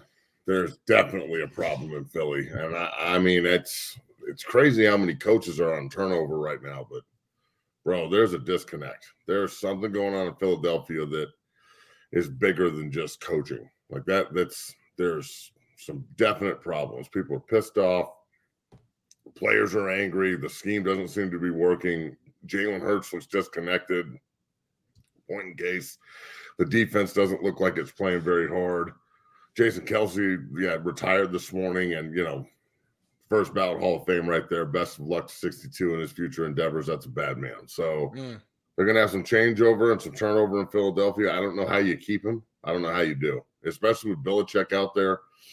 If you want to keep Bill out of Dallas, fire Sirianni today and go hire Belichick and roll, because I think Belichick's a better fit in Philly than he is in Dallas. I don't know how you deal. I don't know how you go and deal with Jerry Jones in Dallas. Yeah. I think he told his O-line coach right there that he's retiring. I read his lips last night and I posted on Twitter because I'm pretty guaranteed. I would bet my house that he told him right there, I'm done. Yeah, that's what I was saying last night too when I was watching. I was like, and Matt, you and I know this. That's the first guy you do go to. If I was a quarterback, I'm going to my guy. If I'm the O-line, I'm going to my O-line coach, who's a well-respected one at that in Philly. But obviously, Jason respects the hell out of, obviously. He is a great O-line coach. Been doing it for 36 years, I believe, in the league. Damn. I think Jason was going to him and said, I'm done. Because you saw the O-line coach looking like. You're done? No, I'll be done. They got to break in a rookie center? No. Right. Well, no. I think he looked at him too. Also, like, I feel you, dog, because this thing is fucked up in this locker room. Let me just tell you. Hey, he might say, hey, I might be gone with you. I'm gone with you. He is. I bet he is. I said 3 months ago that AJ Brown is a huge issue on this roster. I told everybody on this, on the show. I've been telling a lot of people. Everybody was like, nah. And then I've also said Jalen Hurts would regress, which he has. And then I was saying the same thing about. There's more to it than just A.J. Brown. I think Jalen has something to do with it because I don't see Goddard getting into it with Jalen. Listen, it's not a white or black thing, Matt, but when do tight ends really go bark back at the star quarterback? I don't really see that too often. And I'm thinking when I saw that, I'm like, why the fuck is that happening? Something's going on here that Sirianni clearly has not nipped in the bud. And it's much more than just an A.J. Brown deleting his social media tags from the Phillies and not being at the game, which I think is chicken shit. All these different things. But it obviously starts at the top. And if that's 1 year removed from a Super Bowl, one play away from winning a Super Bowl, and now it is just that quick in the NFL, Matt, it can go away. And now you're looking to rebuild a team that is really decimated up front on D-line, which I said before the year. I said losing Hargrave to the Niners is going to shock a lot of people. You guys are loving Jalen Carter and all this shit. But I said I've never seen an old Fletcher Cox take on two young rookies and teach them, hey, guess what? When we take on the double right here, you got to make sure you keep our backers free. Guess what? Those young cats don't understand that shit. And it clearly showed throughout the season because they did not have a good D-line to get to the quarterback without pressure, and their secondary was a fucking atrocious. When I said losing Gardner is going to be huge to the Lions, and guess what? Their secondary was atrocious because Baker Mayfield, let's just be honest, has had a good year, but he's not fucking Joe Montana back there. He dissected the shit out of that defense last night, and that to me was crazy. So I don't know, man. I just don't know where they go. But it's hard to fire a guy 1 year removed from a Super Bowl. But if it is as bad as Matt and I think, then I don't know if you have another choice. You got to strike while the iron's hot here too. You've got coaching candidates out there that are viable and better. Period. So you can't sit around and sit on your hands and go, okay, well, because of what Sirianni did last year, we're going to keep him around for next year. Like, what about this year? So look, Bill Belichick obviously is the crown jewel out here. He wants to keep coaching. You know, I wonder, like, would Harbaugh be a good fit in Philadelphia? Would Harbaugh be a good fit in Dallas? The Dallas problem is Jerry Jones. Philadelphia doesn't have to deal with that. Their owner's pretty hands-off and just provides opportunity. So if I'm Belichick, I'm probably leaning towards Philadelphia more than Dallas. Like, Dallas would be a major pain in the ass. And then, you know, there's going to be a lot of turnover, man. And it just think about this, too. Like, what happens if the Chiefs lose to Buffalo and Andy Reid decides that he's had enough and he retires? Like, or what happens if Kansas City beats Buffalo and then they fire McDermott and then all of a sudden that job opens? So, like, is Belichick? What happens if this guy leaves? Mike, you have a year left on your contract. Yeah, I mean, I don't see Tomlin leaving, but again, if he does, there's another awesome opportunity that opens. So that motherfucker left and he said, fuck you. I don't want to hear nothing from you. I respect the shit out of Tomlin. Here's the thing. I've heard from people. I know Weddle has mentioned to me from the people that know some things that he is really contemplating on stepping down, at least take a year off with the fam bam or whatever. I think I could see him kind of being burnt out from this. I mean, the Pickens and the Deontay Johnson and the crazy shit he's had to deal with after AB had put a hair, you know, that was probably 10 years off his life dealing with him. Like, how do you go? You know what I'm saying? I would not be shocked if he's another guy out there, either takes a year off or just wants a refresh. I don't know. But Belichick interviewed yesterday with the Falcons. There's a lot of social media jokes being put out there that he interviewed for 3 hours and 28 minutes because of obviously the game. Okay. Do you like this fit or no? I let me just tell you before you answer, I don't like it from my point of view for the fact that they don't have a quarterback. I don't know if Bill wants to start over. This is not a rebuilding Bill Belichick. He's not in Cleveland at 45 years old. This is 71-year-old Bill Belichick. I think he has to have a ready-made roster like a Chargers or, you know, I don't know if Falcons are something for him. Unless he wants to go warmer weather and NFC, I don't know. But do you think it's a fit? Or is everybody's a fit for him because he's the GOAT? I don't know. Well, it depends. Does he look at the division and go, the AFC or the NFC South is garbage and I can go destroy the division the same way I did when I was with the AFC East and I destroyed that division, which was terrible. That's one thing. Maybe that's what he's looking at. He's got to have a quarterback, though. You can't go to Atlanta quarterbackless. I mean, Desmond Ridder and Hickabee. Tyler Stidham? Or I'm not Stidham. Who they got? Tyler Heineke. Yeah, they got that kid. Those two aren't going to work. So, I mean, it's if Arthur Blank wants to open up the coffers and go just fucking break Bill Belichick off like $150 million, then okay, he'll probably listen. But I don't know, man. That's like in Major League where they call Lou Brown and he's like, Tire World. And they're like, hey, Lou, would you like to come down and coach the Indians this year? And he's like, well, I don't know. I got a guy on the other line about some white walls. I'll talk to you later. Like, it's not that alluring of a job for the GOAT, man. It's kind of like Atlanta? All right, let me ask you, Matt. I'm just sitting here thinking, listening to you, because we don't ever talk before the show, and I don't talk to Smitty, I don't talk to Matt, I don't talk to anybody. So I got to ask you, are we trying to win Super Bowls within every organization year to year? I guess that's a question, correct? Aren't we, as owners and GMs? That's the goal. Okay, that's the goal. So let's move our discussion to South Beach, to Miami. Is it a McDaniel issue? Is it a Tua issue? Is it a combo of both? And would Miami ever make a splash move and go get a coach that is like a Pete Carroll, Jim Harbaugh, or a Belichick? Because you got some issues there too. You got all this flash, fancy equipment on offense. You had a horribly injured defense, obviously, that played Kansas City. So you have some pieces on defense. The roster's pretty good in Miami. I think we'd agree. I don't know if Tua is the guy to get you over the hump like Dak and Dallas. I think they're the same as far as DNA and makeup. But definitely, I don't believe in the Mike McDaniel guy. I just don't. So if we're trying to win Super Bowl every year, to my question, aren't we trying to find ways to get the best combo quarterback head coach on every team right now? And would Miami be in that conversation? I like McDaniel. I think he's the perfect dash of weirdo. He's a good offensive mind. I like how he can relate to the players. I kind of dig, the way that he approaches things.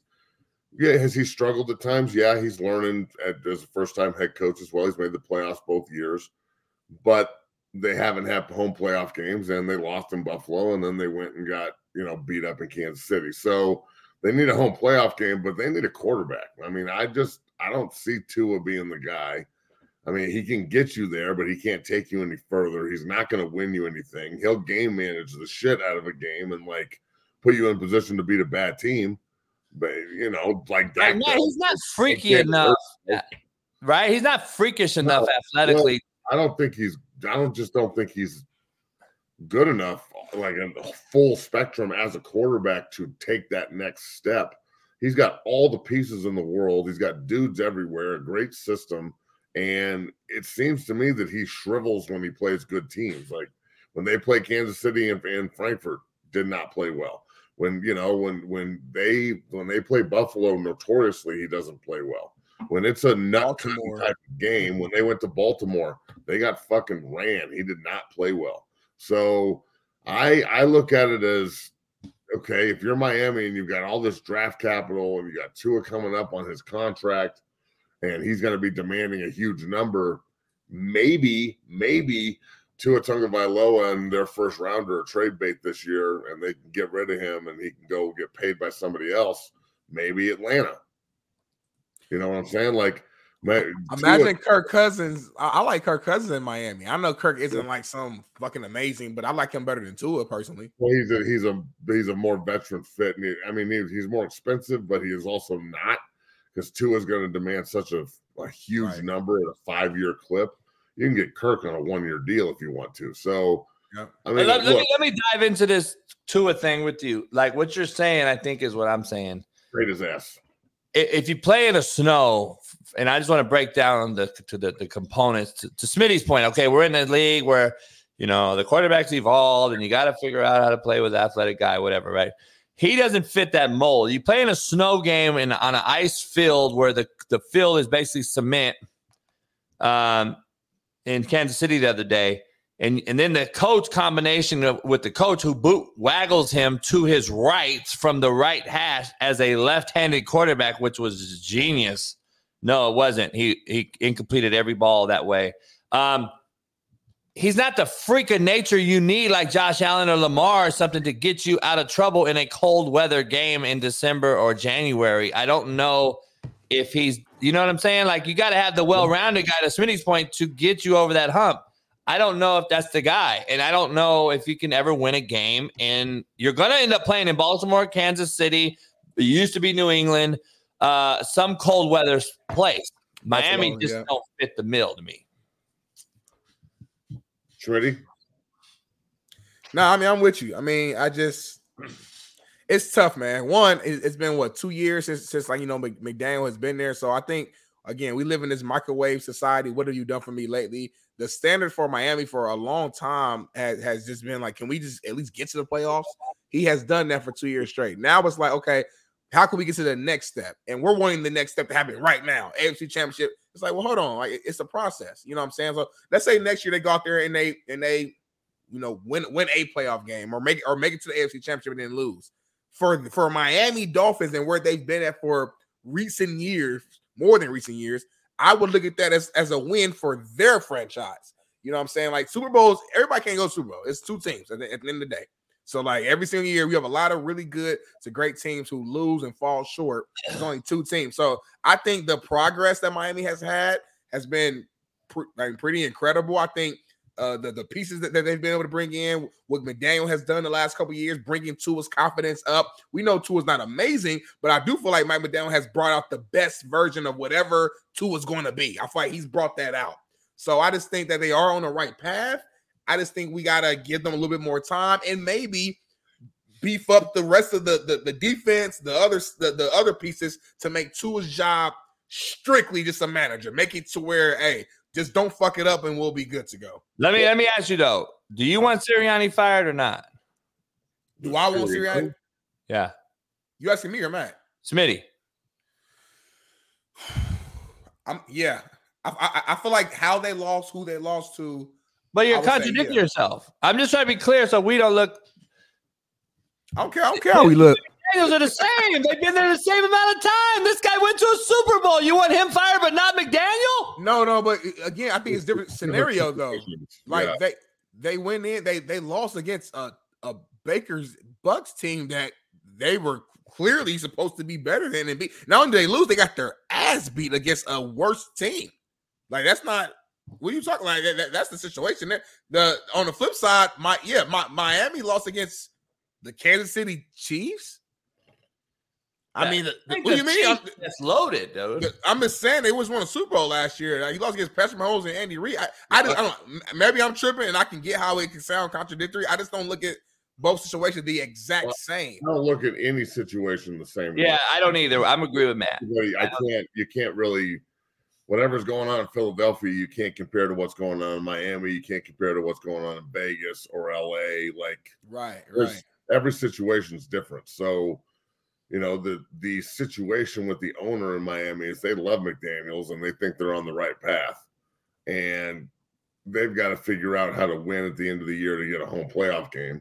Philadelphia had home field advantage last year, made the Super Bowl, was 11-1 and then, or 10-1 and nosedived.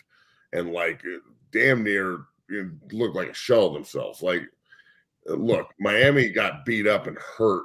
Philadelphia, AJ Brown got hurt, but was he really hurt or was his ego hurt? Like, I don't know, man. It's a really sticky situation on both sides.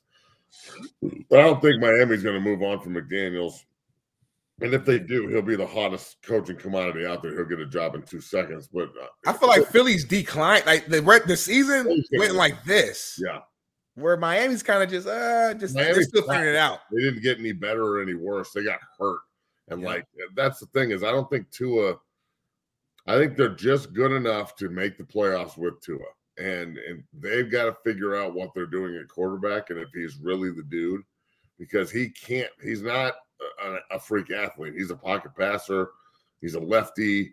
You know, you got to change a lot of stuff for a lefty quarterback. He's got talent. No one's saying he doesn't. He's very efficient at times. Yeah. But he's also extremely inconsistent at the other time. So. All right, let's transition before we got to take a break and get out of here. We got two more guests on today. I got to ask you. USC's Caleb Williams enters the draft officially after saying, though, that he wants confirmation that the Bears trade Justin Fields. This guy has some brass balls on him, let me tell you. Well, who are you, dog? Like, who? Caleb Williams. Give me your take on this. Matt, go in, Matt. I'm kind of disgusted about it, you know, but, you know, John Elway did this. Eli Manning did it.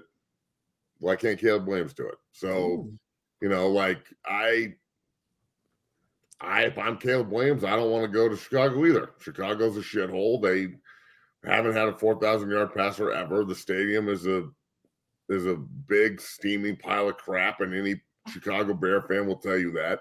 I know it's a Soldier Field is a sentimental place and shit, but it's not necessarily a very good football field. They need to dome their stadium in Chicago. I don't know. I think that Chicago's building something, but again, if you're Caleb Williams and you're looking at this from an educated standpoint, which I hope he is, Eberflus got extended for a year. I don't know why Chicago did that. Like, you start fresh with a new quarterback, new coach, new everything, because now if he struggles next year, you bring in Caleb Williams and then you fire the head coach who's automatically there developing Caleb Williams for a year. So unless they're not going to take Williams and they're going to go out and trade the first pick for more draft capital, which they could get. I mean, they got a king ransom in front of them if they do this correctly. They got the 10th pick and the first pick. If that first pick is very, very coveted, they could squeeze 2-3 first-round picks out of that and a player. So, you know, if that's the road they want to take, then take it. But I'm not mad at Caleb Williams. I don't really like the kid. I think he's kind of a prima donna bitch, but at the same time, this is the hammer that he's holding, and he can swing it. So swing it, dog. Like, you don't want to play in Chicago? Swing the hammer and set the table where you want to set it. But I'll tell you this, the other two guys that I mentioned that did it are, you know, two-time Super Bowl winners and Hall of Famers. And one of them was named Manning and the other one's named Elway. And I understand that Elway was just a guy when he came out, but Manning wasn't. He's got a lineage. Caleb Williams is a great player, but he doesn't have the same kind of name recognition and clout that those two did coming out of high school or coming out of college. You know, John Elway was a great two-way player and generational talent. Caleb is a good football player, don't get me wrong. But this generational talent shit that I'm hearing, I think it's far-fetched. He better ball out. I'm glad you ended your statement with that, Max. I'm with you. You know what? I agree with the whole, you know, because Eli Manning did it in San Diego, wanting to go to the Giants, didn't want to go to, you know, go to San Diego. We've seen it. But I think that this guy's had multiple things. I want ownership in a team. I'm going to sit out last year and not play my junior year. All these different things he keeps doing and saying, I think has given everybody a more sour taste. Like, hey, you're not the guy yet. And you're sure won a lot for doing little. And I also think it's because of social media, though. It just is out there more. Listen, I wasn't alive or, you know, when Elway was doing it, but I'm sure if you flip the papers open, there probably were some people coming at his head like, what the fuck? How's this young kid do? You know what I'm saying? So, you know, it's easy to say it now, JB, but I'm sure. By his dad, Jack Elway's the one doing this, blah, blah, blah. Yeah, that was all there. Right. So it's the same thing. But like you said, if he goes out here and balls out and he becomes everything that everyone says he will be, we won't say a word. But if he goes out here and he's a bust, ooh-wee. Pressure on this kid, man. He better get his shit together and understand where he's going, because the NFL is not fucking around. There. And I don't know, Matt, if he has time to even have like a bad, like even a rookie year. I thought he has to come out like on some Joe Burrow type shit. Go nuts. Because people have absolutely no patience with Caleb Williams. Like, you know, and I'm one of them. I don't have any patience. Like, if you're going to put yourself out there that you're that guy and you're him and all this other shit, then you got to go do it. You can't, like, what, you need a developmental year? We need to take you 25th and sit you behind somebody? CJ Stroud didn't need no developmental year, so I don't want to hear that shit. Fucking beating the shit out of the NFL. He's ready. Right. Now, Young, on the other hand, came in and shit all over himself and looks terrible. Yeah. Looks small. But Bryce was humble. Bryce didn't come out here and say, I need to be. He just kind of been quiet. So that's why we're kind of giving him a little bit more time because of his demeanor. This guy coming out here. You got the show today? Yeah, 10 o'clock. You guys coming on? Yeah, we'll come on after the show. Okay. Send us the link. Yes, sir. All right, I'm going to take a break real quick. Steve Kim's next. We got Tank Johnson last. We got a loaded show today. Follow 0-60 after this. Peace. Hey, take a break real quick. We got Steve Kim already in. And we'll take a you want to go, Smitty? I'm going to take number 2. Steve, did you hear this guy? Steve, give us 3 minutes. We'll be right back. Okay. All right, give us 3 minutes. We'll be right back. Take. What about Christian Watson? Is he go? Is he a go for the Chiefs? I think so. That team is sneaky. They legit sneaky. Like, they got weapons. Between Wicks and Reed. Oh, and Dobbs, and they have Watson. They have both tight ends. They have Aaron Jones, who, when he's healthy, we saw it looks fantastic. Like this. Hold on, Doc. You're not time out. You're not telling me. You're not telling me what I think you're telling me, though. Are you? You're not telling me that the Packers got the Cowboys, right? I know you're not telling me that you think the Packers are about to go beat Dallas in Dallas. And there's no way you're telling me that, Doc. Let's see. If there's any upsets this weekend, here's the way I think it plays out. I think it goes Cleveland, okay, Kansas City, Buffalo, although that game's going to be close. Yeah. Tampa. Me too. This Detroit, LA goes back and forth. This is going to come down to who had the ball last. Toss up. And then I'll go with Stafford and company. And then I think Green Bay pulls up a massive upset against Dallas. The internet will be shut down. Our views on this show might be 10,000. It's going to be crazy. No, you're right. Hold on. It's in Green Bay. Right? Oh, because they won the right. Am I right? Am I wrong? No, it's in Dallas. It's in Dallas, or is it? Hold on. No, time out. Because it's in Dallas. Who won the division? Dallas is 2 seed. Yeah, well, Philly lost. So Cowboys won the NFC East. Right. It is in Dallas. Yeah. And we know Cowboys are way better at home than they are away. It'll be interesting to see. It's like one game, I think, at home this year. I think by seeding, though, the Rams would be the upset of pick of the week because of the seeding. But I think the Rams boat race Detroit, to be honest. I think the Bucs was the upset of the week. Baker's been struggling the past couple weeks. He banged up. He had a rib injury. He's got a knee injury. But the Bucs are the higher seed. Yeah, I mean, the Bucs are the higher seed. But if you look at, the Bucs were up 6 weeks ago. Were what, like 4-7 or something? Yeah, they're the highest seed because they play in the NFC South. It's not play in a garbage division. I love talking about CP too. You hate Chris Paul, JB. I don't get it. I don't hate nobody in life. I don't hate anybody. Even my worst enemies, I don't ever hate. I think hate's the worst word you can use. I think it's like the worst word. I don't hate anything. You just like Chris Paul a lot. You can regret and drag back a hate. Like, I can come back and say, damn, Smitty, you're right. I never hated you. You know, we don't see eye to eye, but I was wrong when I said hate you. So why I say never say hate? Like, say sorry. I never say sorry. Same thing. I never say hate. I really avoid the word hate. Having said that, this is a guy that we were talking about earlier with the Ja Morant situation. This guy falls under that category. Like, this is a guy who has robbed and pillaged the NBA for hundreds of millions of dollars. And all right, it's the JB and Steve Kim show right now because Smitty will take forever. You know, Smitty just really doesn't get it. Like, he doesn't understand. Like, you know, you got. Work hard, play hard. Steve, I don't get it. He don't get it. Good morning. All right, well, good morning, Steve. There's a lot going on here. The NFL playoffs have been the worst I've ever seen in my entire life, number one. Besides the Detroit Ram game, I don't know if there's been a good game worth watching. Other than that, let's start ground zero. Dallas Cowboys. Do you get rid of McCarthy and Dak? You get rid of just Dak? You get rid of just McCarthy? Where are we at with this? Well, I don't know if Dak, if that's even feasible given his contract status, but that was the disaster situation. I always thought it was a little bit unfair that a coach that could win 12 games 3 years in a row would be on the hot seat based on a playoff game.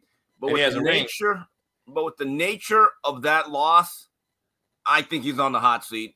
Jerry Jones had a look to me in the luxury box. They're getting a new coach. They are. And I thought Dan Quinn was terrible. Guys, Dan Quinn, his inability or unwillingness to load the box in the second half when you know Green Bay's going to start running the ball. That defense was so bad, Green Bay couldn't even grind the clock. They kept scoring too fast. Yeah. I agree. I heard you on Whitlock yesterday talk about that too. I thought you were spot on. I'm trying to figure out how Quinn's defense has eroded Is this? They don't want to play the run, coach. Is it another situation we saw last year, though, in Philly when the Super Bowl came and they found out that the head coach was interviewing or the DC was interviewing for the Arizona Cardinal job? Is this a Dan Quinn interviewing for the Seattle Seahawks job during? Like, I learned from Urban Meyer years ago. He told me in a meeting we were talking at Chaffee College in 2008. He said, man, JB, I hate people that shop jobs while they're on the job. Yeah. And we've seen it in the last few years more and more and more. Like, I think Dan Quinn was shopping jobs while he was on the job, and it's shitty to see because it looked like that defense was ill prepared, just like the Eagles last year versus the Chiefs, and it's just unfair to the players that busted their ass to get to the damn game, and then that defense that night looked horrible. I hope Dan Quinn faces some heat from that performance also. But listen, McCarthy has a ring.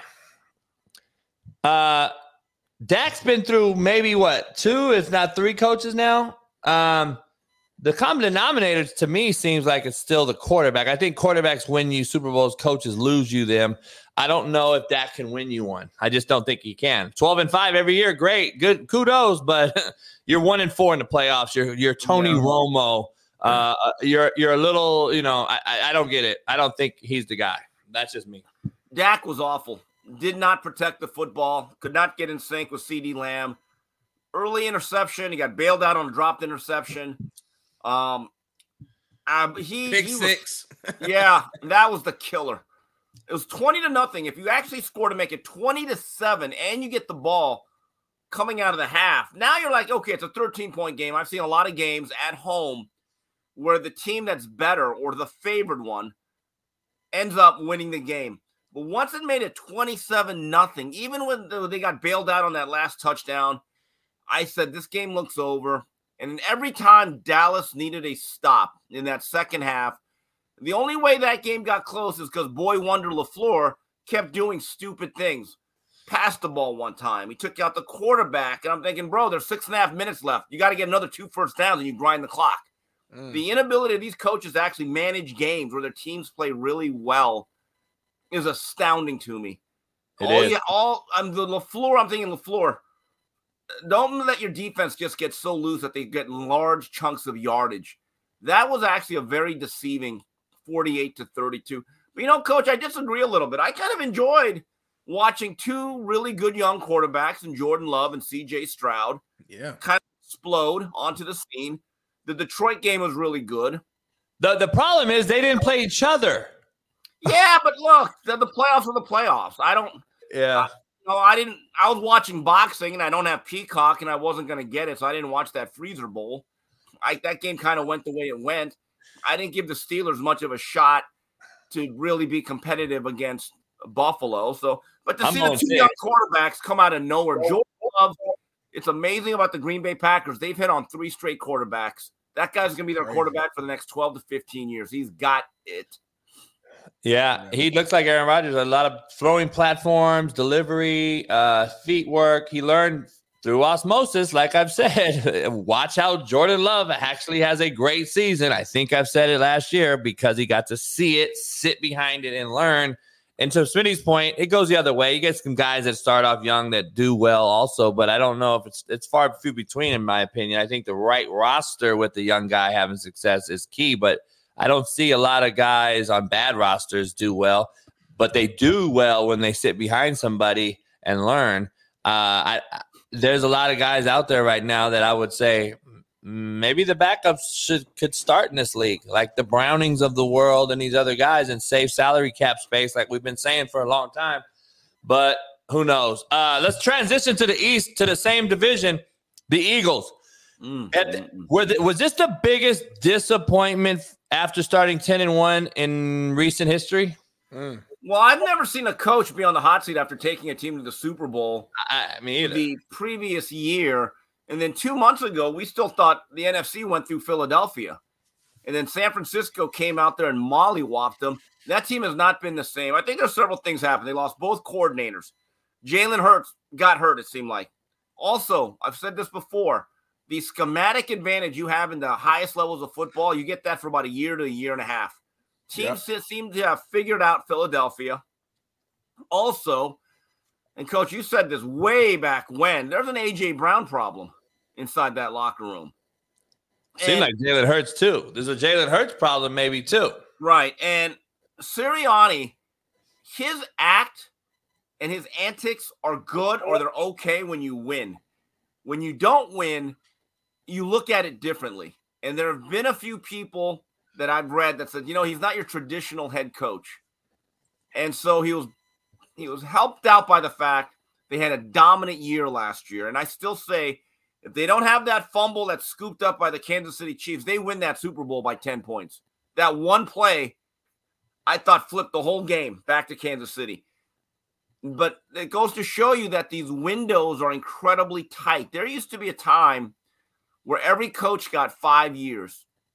And every coach that went to a Super Bowl and made the playoffs in their first 2 years would get at least 7 or 8. Sirianni's now actually, I don't want to say on the hot seat, but he's now being scrutinized. It's interesting to me. Yeah, man. Here's my thing. I agree with you because I relate this to the Brian Billick era in Baltimore because he won a Super Bowl, and back then, like you took the words out of my mouth. We used to talk about it all the time. Well, you get 5 years if you win a Super Bowl. Yeah. He won one and kind of got let go about 3 years on that year 3 part of that whole thing because they struggled for a minute.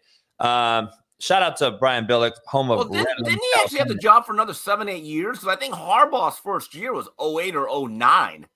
So Harbaugh and the Ravens won it in 2000, I believe. So he got a good run. He got a long run. Yeah, he got a good run. I think he got fired, but they won the Super Bowl in what year? 2000. 2000. The year after the Rams, right? Right, the Ray Lewis year, and then they kind of stumbled. Patriots 101, and then right. And then they had a couple good years with Steve McNair, but it was really in 08 or 09 is when Harbaugh took over with Joe Flacco. He was there until 07, it looks like. Yeah. So, yeah, I mean, 7 years. I thought it was way sooner, but now though it seems to be accelerated. Like, we're trying to get rid of this guy after a Super Bowl appearance and one play away from winning the Super Bowl last year. Like, we're trying to get this guy out of there. Like, I'm trying to figure out, is it that bad in the locker room where you're seeing all these things we just saw video of? And it's like, damn, is it that bad? Which I stated months ago from an inside source that A.J. Brown obviously deleted all their social media, didn't go to the game.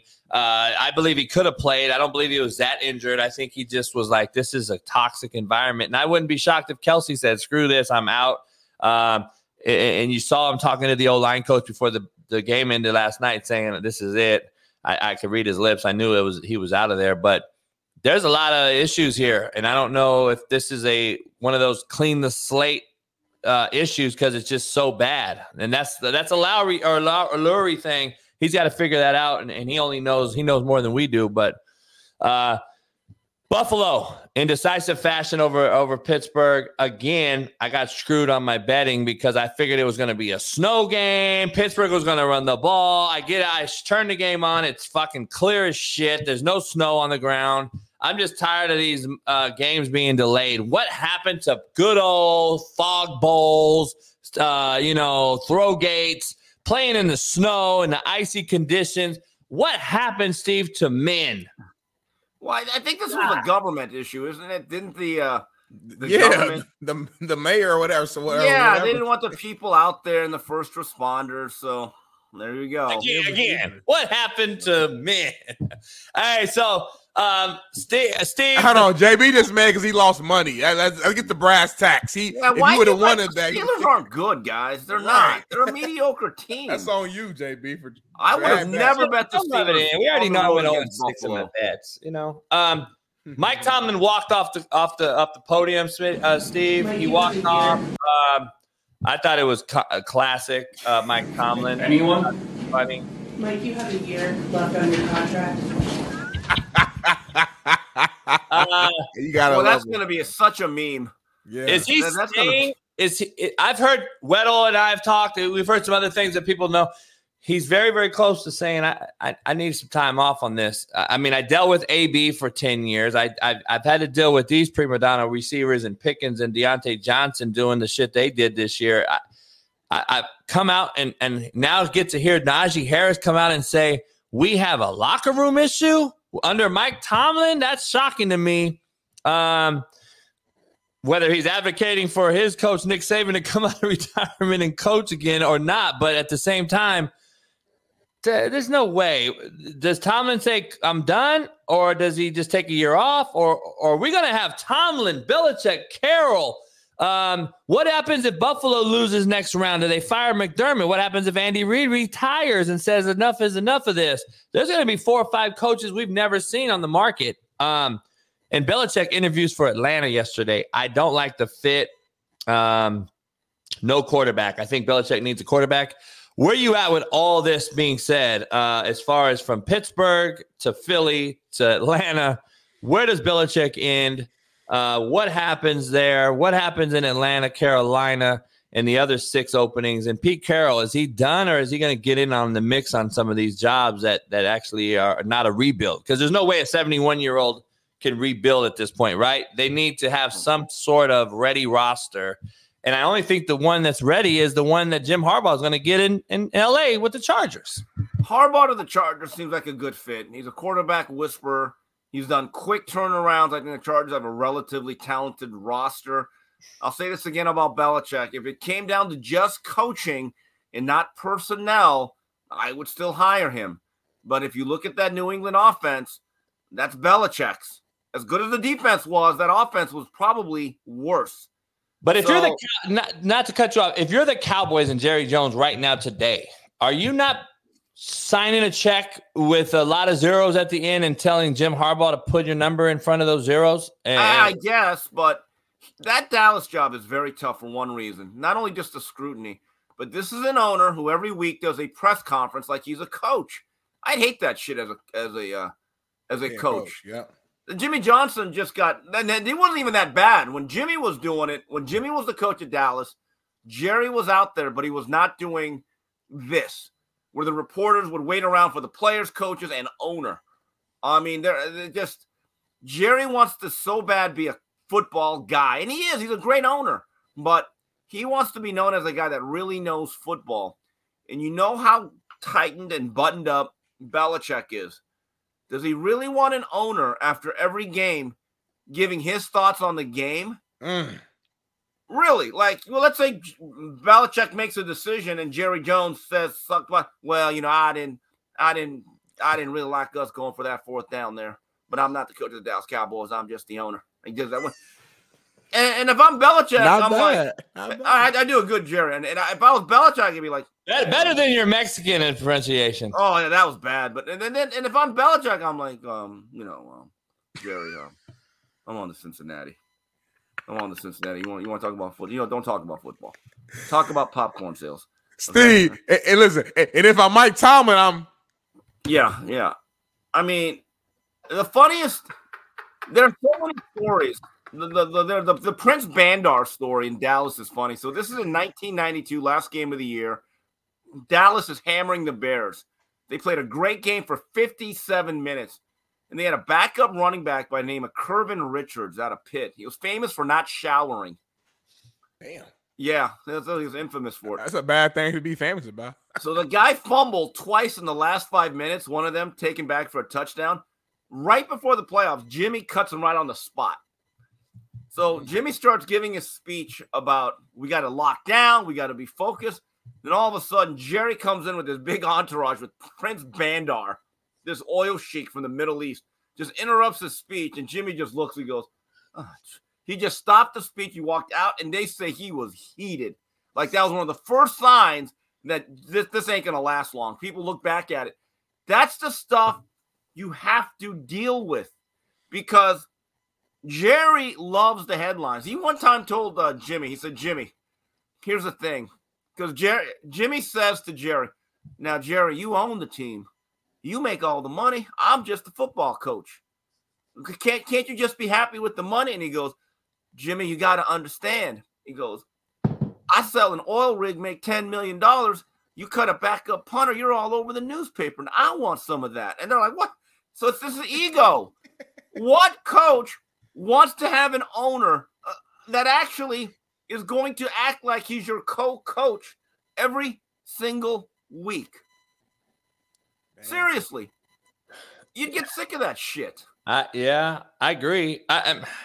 He's got to step back. Richard Sherman called him out. I know some other people. You're the problem, but he got to better understand real quick. I told Whitlock yesterday, he's got to be what, 85? How old is he? He's 81. And look, nothing lasts forever.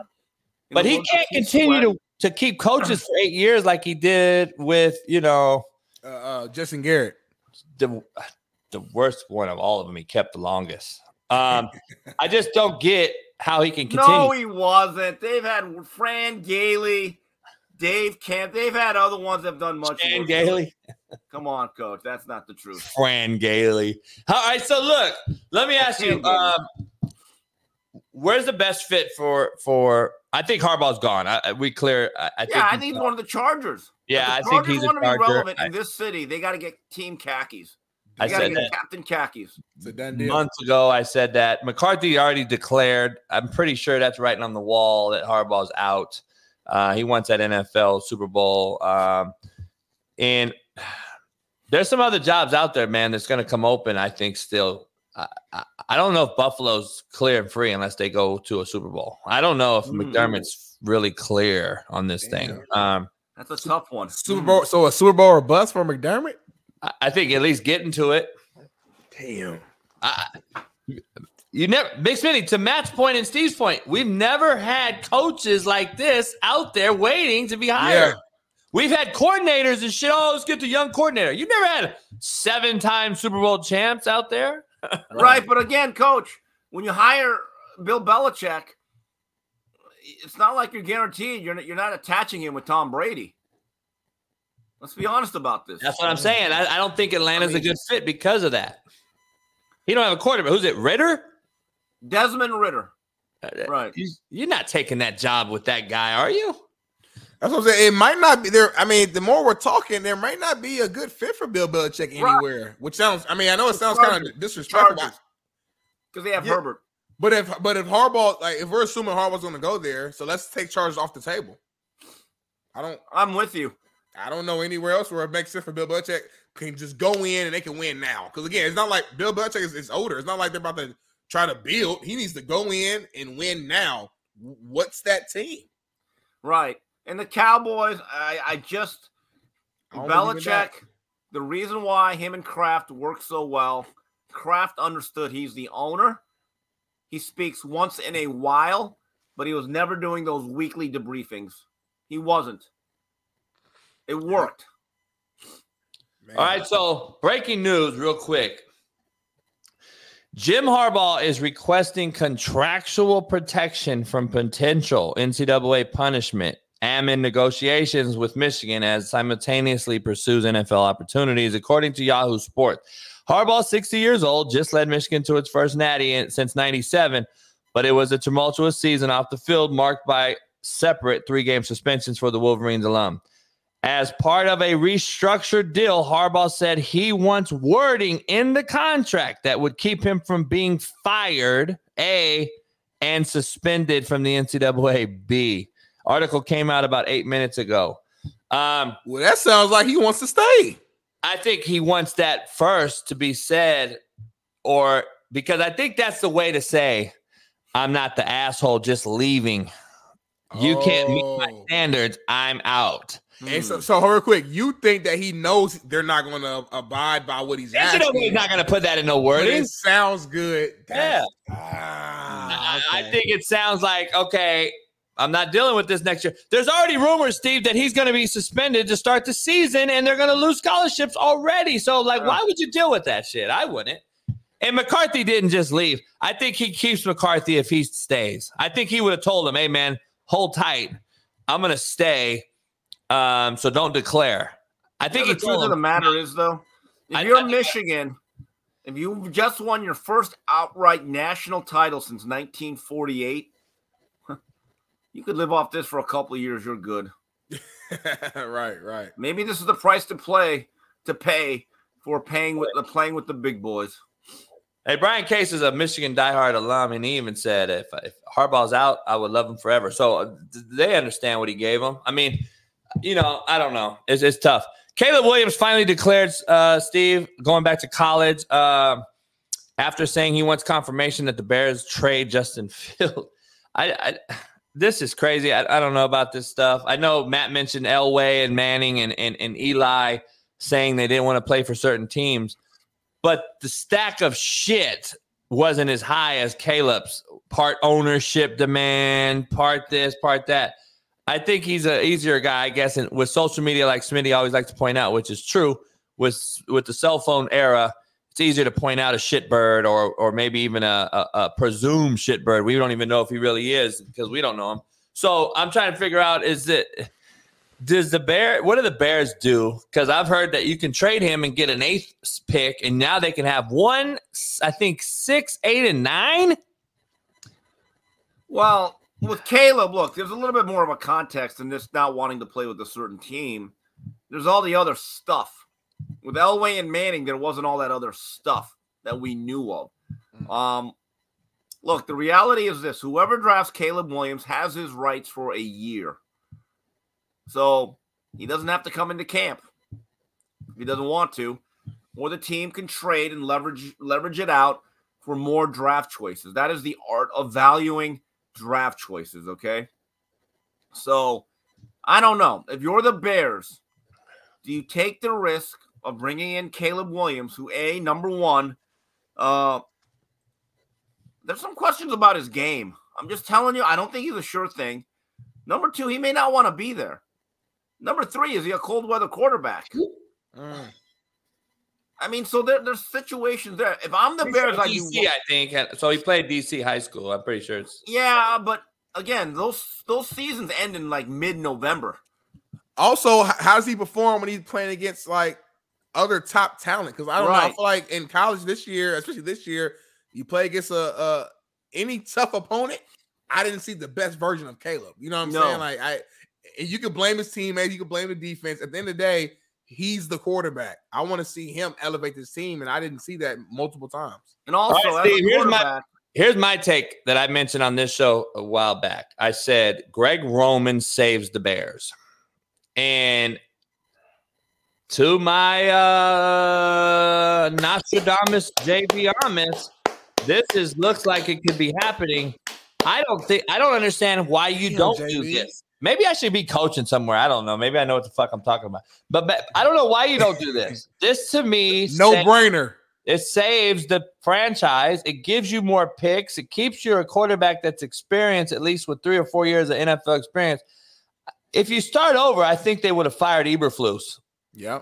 I don't think they're going to get rid of Justin after that. I think they get Roman in there, and I think you'll see the progression of Justin Fields after you do that. But he's still not going to be a pocket passer fucking 4,000-yard guy, but he'll be a freak of nature who can pass the ball better than Lamar.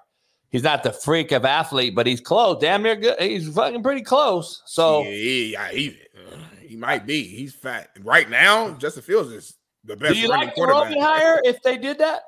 Yeah, I mean, if I'm the Bears, I do one thing in the draft. I said no matter what we do, we got to get Marvin Harrison. Ooh, no matter what else we do, I am not trading out of a position to lose him. Everything else you can kind of fudge, but everything else has to work around getting a number one, a true number one receiver for whoever the quarterback is going to be. I thought Justin Fields actually showed some improvement. Look, he does not have a lot of weapons. They still have to fortify the offensive line a little bit, but the Bears played pretty hard the last 12 weeks for Eberflus. I didn't think it was that bad of a job, but I just make sure I would have a priority. It's Marvin Harrison, and then everything else we could work out later on. I think they need O-line help bad, and if you're going to get a Greg Roman, I think you can try to see. I think you can get all of them. I truly think the Chicago Bears can get all of them, meaning all of them in this. They can get an O-lineman, a big-time tackle that's early in the draft, Brock Bowers and Harrison. And I think because you need a double tight end set that's a freak in this day and age. You got to have the 2 tight ends. You saw the guy for the Rams the other day fill in for Higbee, who had 5 catches, who's a transcending young tight end. You saw the kid last night for Tampa, even though he dropped a few. 10 catches, Otten. There's guys out there that you have to have, especially when your quarterback is not Brady-esque, where he's going to dissect coverage and hit every single receiver. He needs tight ends like Lamar needs them, like Justin needs them. I believe these guys need tight ends around them as their safe haven.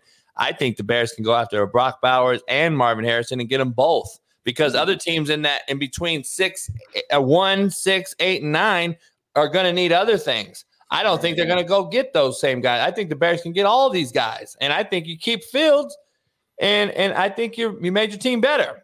If that happens, they might go 12-5 next year. They get Harrison, Bowers. They got DJ Moore still. They get a tackle, Justin Fields. You bring in Greg Roman in that division. I like it. I love it. Yeah, I like it. I don't know, Steve. What do you think about? This Josh Allen fake slide thing? I didn't know if it was really a fake slide. I remember Kenny Pickett did it in the ACC title game a couple of years ago, and they put in that rule. I thought this was kind of a shuffle step. I didn't really look at it as a fake slide. Did you? From this angle, it looks more like a shuffle, but I saw another angle from a front view where he was definitely a fake slide. Nah, right there is a fake slide. He stopped his feet because – and either way, the illusion of it, to me, Steve, is chicken shit. Right there, he dropped his ass like he was going to slide, and you see the defender stop. Like, we got to do something. I don't know what we do. I know what you do. You be like Buddy Ryan. You get into the locker room and say, guys, if that guy fake slides one time, next time we're going to hit him regardless. So even when he slides, bang! And the coach says, and I will pay your fine. There we go. I'm going to say, as long as you pay the fine, that'll stop that fake slide. There has to be street justice here. Yeah, it has to be. Or I bring in a nice flat screen with the PS5 and say, guys, we're not going to say anything about this, but if anyone fake slides on us, we're going to knock him out, and this is all yours. Thank you. That's it. And you get that reputation. They don't fake slide against these maniacs. Trust me, they'll be sliding like Pete Rose. Well, feet first. I don't know. See, Kareem Jackson was suspended for what, 8 games? I mean, yeah, got blackballed. That's true, but I don't know if they're gonna willing to do it no more. Bounty Gate, these kids aren't ride or dies no more. They're not gonna keep that shit quiet. They're gonna say, Coach said they told me to. Yeah, no, it wasn't ride or die then. That's how we know. Stop. Look, I'm not gonna let you. Every time you call out that's in my generation, act like your generation is so gangster and stand on business. I'm gonna call you out every single time, JB. So that's continue. Not how we know. By the way, why is that coach not coaching anymore? By the way, he's one of the best D coordinators. Greg is one of the best D coordinators in football. He's coaching in the fucking USFL. By the way. So he got blackballed. Just keep it real. Peyton Manning called Bruce Arians a cuck live on TV. But moving on, before you leave here real quick, is there fights this weekend? Nah, not really. Nothing worth talking about. That was last week? Better be up last week, yeah. Because I know Smitty wants to try to get into the ring with Big Matt. Can't wait to see that. You on Whitlock today? No, they're dark. They're having some weather issues in Nashville. Oh yeah, they got snowed in. Yeah, so I'm off today. Hey, don't get snow in anywhere like Nashville. They think it's the end of the world. Kind of like us with rain. It is what it is. So yeah, y'all boys can't drive out here. It's raining. I'll see you Thursday, Steve. Appreciate you jumping on. See you guys. Appreciate it. All right, then, Steven. All right, we got about 30 minutes before Tank jumps on. I got to ask you. Dirty 30. What's on your mind, JB? What's on your mind, man? Did you hear Peyton Manning? Yeah, I heard my GOAT. That's my quarterback right now. Bruce Arians in the first half, former Tampa Bay Buccaneers. He just slipped up, y'all. Hey, people slipped up. Him slipped up. It's not even worth nothing. That's my GOAT right there, man. Naptown legend right there. Pips fuck up all the time, JB. Real play. You didn't fucked up a couple times. I didn't mess up a couple times. Ain't nobody perfect. That's what it is. All right, let's get into some. What's going on, chat? Talking to the chat all day. I see Kenny Bledsoe in here. Wooski, of course. D Jones, my homie and my biggest hater. Quentin, what was that? Lassiter? We had Luke Pike talking shit earlier. Can't Beat My Ass, though. We got Brother. What's going on, man? What's going on, Zach? Who was going to be Miami's QB, Steve? Well, Steve is gone. He'll answer that next week. Not your year. Eddie Manyweather, man, watching the show. That got Zeke out there, man. Shout out to Zeke. What's going on, Matthew Bayer, Beer? That's my guy, MB. Gene, we back good, Gene.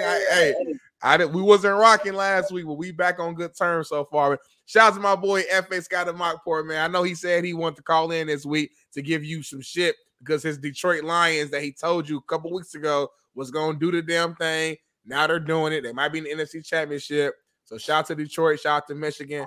Doing it big. Jazzy Jazz is in this thing. My boy Allen, PJ. Hey, the chat going crazy, but we only got 245 likes, JB. Make it make sense. We got 1,000 people in the chat and 200 likes. Did the NFL make it that the Bills played the Chiefs yesterday? Because did you watch the game? Did you see they had one penalty for 9 yards while the Steelers had the most ridiculous penalty after penalty, similar to your boy F.A.'s point? The only reason he beat the Rams because of the penalties that the Rams did not receive. Let's just keep it 100. And I think they want certain people in the playoffs, and it seems to be that we're leading towards the M&Ms, the Swifties, the Mahomes, the Josh Allens. Did you see Diggs on the sideline drinking the Steelers' water? I ain't see that. Bailey, can you pull it up? So Diggs went on the sideline after a catch. And he went over there, and he got pushed to the sideline. And, you know, it was cold, hard track. He had to get back to the field, okay? Yeah. And, you know, he's probably fucking with players over there. Steelers probably talking shit or whatever. And he grabbed the water bottle and started drinking their water bottle. Now, they had one penalty for 9 yards in the whole game. The Bills did. Right. By the way, do you know? That is a flagrant 15-yard penalty.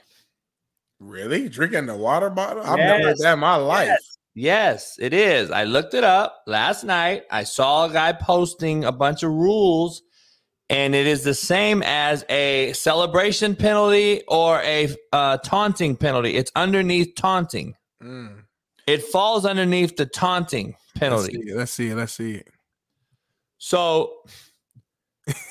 that is a taunting penalty. Hey, that's funny as hell. Was not called. The fake slide. The fake slide ain't no call. Fake slide. No. My point is, they called a penalty on him when he slid. Oh yeah. And then he did the fake slide and went for 56 yards. To me, this shit sounds completely like a one-sided affair. Doesn't it, F.A.? Doesn't it sound like a one-sided affair in Detroit the other day? It's crazy how Eminem did a video before the game like, Matt, I need you to lose. I need to win Super Bowl. And then you guys win with the worst calls I've ever seen because, you know, the Rams dominated the game for the most part. So I'm trying to figure out where are we at. You believe in conspiracies, Big Smitty? I don't. I know Matt's been on it for about 2 years, and I'm kind of starting to lean like, fuck, I got to really think about this now. DraftKings, NFL's number one sponsor, makes you think. JB's reaching, y'all. JB is reaching, y'all. His Rams are not. They lost it by a point. He's still hurting right now. Trust me, I've been there. The way my coach lost the end of the season, a drop pass, a bad throw. I feel your pain. I'm just saying. Right now, we are reaching. Anytime we're gonna point at a fucking player drinking a opposition's water bottle and say.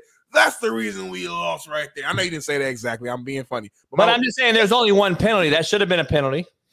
True.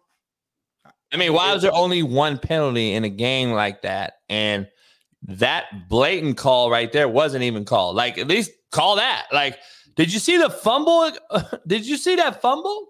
I seen it, JB. I seen it. There's always calls. There's always... Refs called false start on Detroit when there was a neutral zone infraction. Refs messed up both ways. A neutral zone infraction ain't a goddamn PI to get you in field goal range to win the game. Get out of here, F.A. You reaching. Hey, let's dive into let's do a little bit of I got some white people shit, some black people shit. Our favorite segment, man. White people shit. The white people shit that I have before Tank jumps in is got to stop for not only for the white people, but you'd be the judge of this. No longer make chicken drumsticks in oil. Now I just fry them in water. That's it, folks, in the water. And see, this is why you can't be eating at everybody's house. What the bro? What is wrong with y'all, JB? You know what I'm saying? Like, it just don't make sense. You're gonna fry chicken wings in water. You mean boil? You mean steam? What do you? You can't fry with water. No longer make chicken drumsticks in oil. Now I just fry them in water. That's it, folks, in the water. And see, this is why you can't be eating at everybody's house. See, you think she's serious? Or is she just doing that for the click? Because, like, some stuff is so stupid. It's no way you believe that. I think she's serious. I think she's serious. But is it more white people shit? We got white people shit again. Let me show you this. You think it's more white people than this? Let me see. What's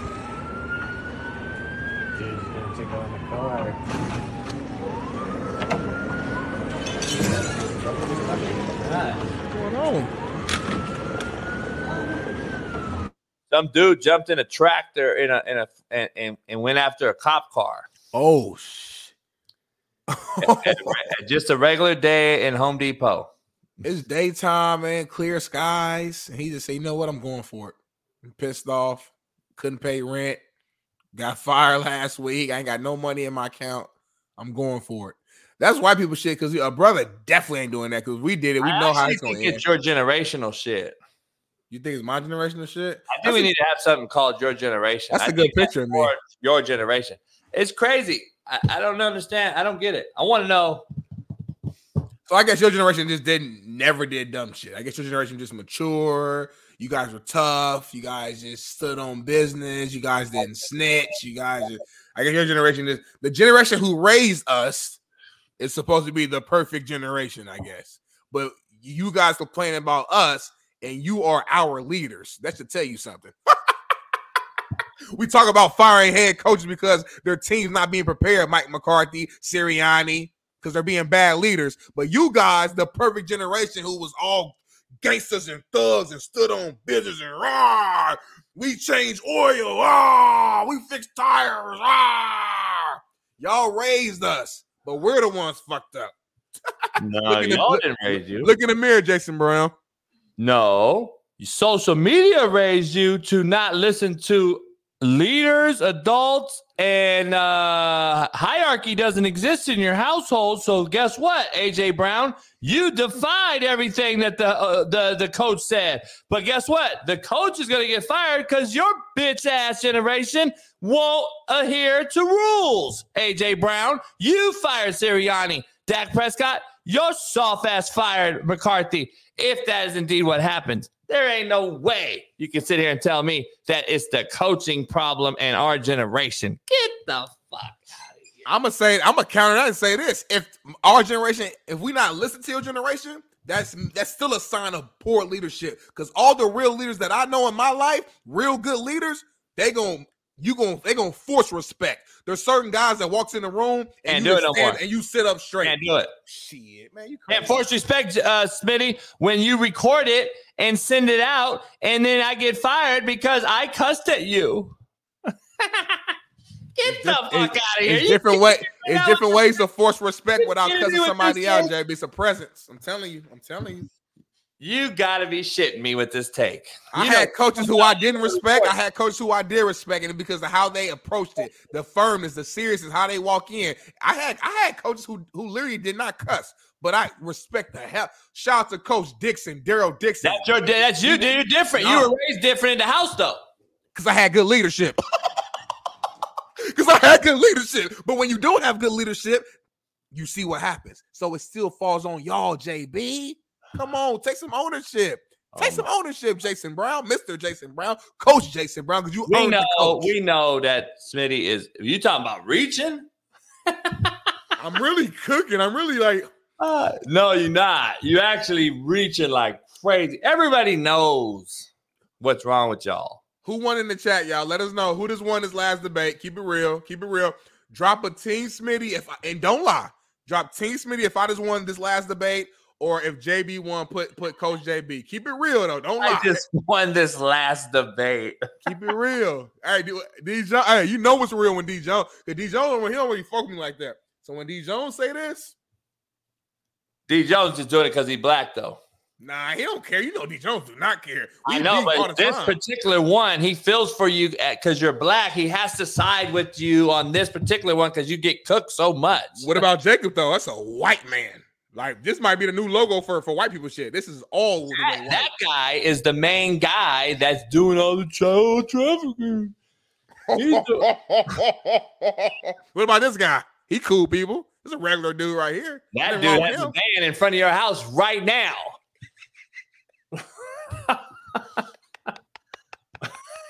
This kid cool. This kid is cool. Dragon Ball Z, you know what I mean? That dude right now won't listen to any leadership. He's fucking fighting everything. He's playing every video game. He's got every fucking Uber app to deliver every single type of food. He weighs 600 fucking pounds.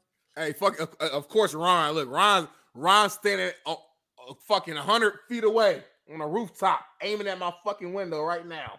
Soon as JB give him the word, he's ready to sniper my ass. Ron's ready right now to end me. He never agrees with me. Ron is straight, JB. JB can say the sky is red. Yep, JB, he's telling the truth. Yeah. That's right. That's right, Quentin. I don't want to say your last name. If I can't say your last name, I can't respect it. Lassiter. Real simple. No, I don't know if that's how you say it. Nope. I don't know if that's how you say it. We got Tate coming on. We got all right, let's break this down real quick. I want to show you something. All my black people sticking together, man, my brother. You got an event coming up before Tank comes on. I'm not supporting it. It's no white people involved, so I'm going to stay out of it. But you, go ahead. Let's do it. First of all, there's two white people on there. On planet Earth. Let's go. All right, so real quick, y'all. And so shout out to my brother, man, Sheldon Day. We are partying together with his company, The Players Company, and we are hosting a huge influencer athlete basketball event. This is next month back in my hometown, Indianapolis, Indiana, at Butler University's legendary Hinkle Fieldhouse, which holds over 9,100 people. It's a ticketed event. We're bringing out all the stars. It's going to be the first kind of our version of an all-star weekend. It's going to be very affordable for all the inner city kids and high schoolers and family members to be able to come out, meet the stars, be entertained. It's a 3 competition event. We have a skills challenge. We have a 3-point shootout. And the grand finale will be a huge dunk contest. We have 4 of the top dunkers in the world participating. I'm telling y'all, if you in Indy, if you flying out there for All-Star Weekend, if you in Chicago, Ohio, any of the Midwest surrounding areas, and you want to meet the stars, come meet Big Smitty, meet T.O., meet Shaq Leonard, Kenny Moore, and so many more. Come to the Players Ball Hoops and Icons event. JB, if you want to fly out, let me know. I'd love to have JB there as well. And, hey, man, I'm going to be promoting this thing. We wrapping up the promotion this week. So, appreciate y'all, man. I'm going to drop the ticket link in the chat for anybody in the Midwest who around or want to support. Tickets are live, man.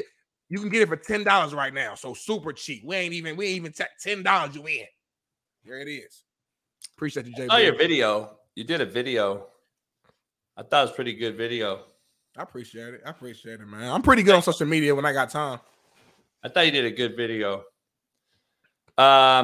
University of Arizona's hiring Brent Brennan. Known him a long time. He's a current head coach at San Jose State.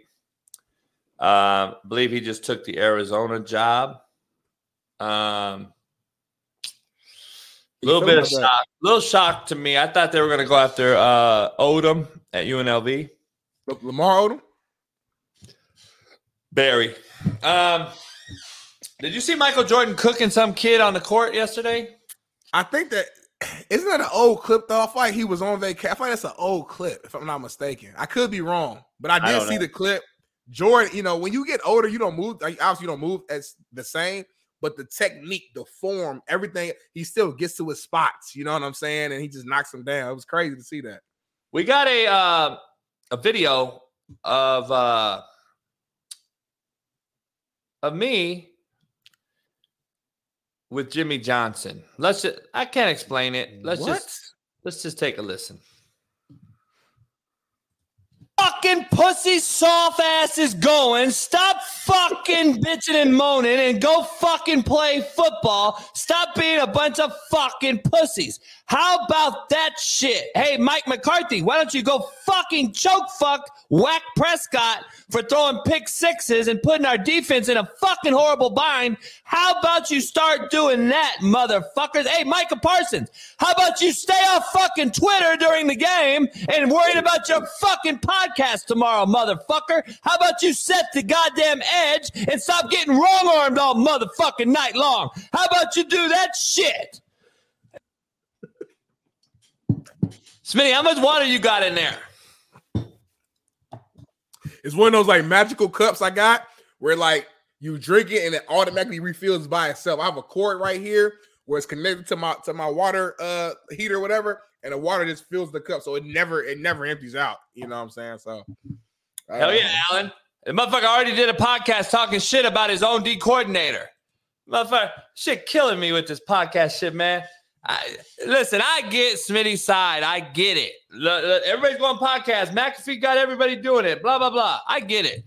I don't believe you can get it or do it properly, your job, if you're worried about what other people are saying for your content.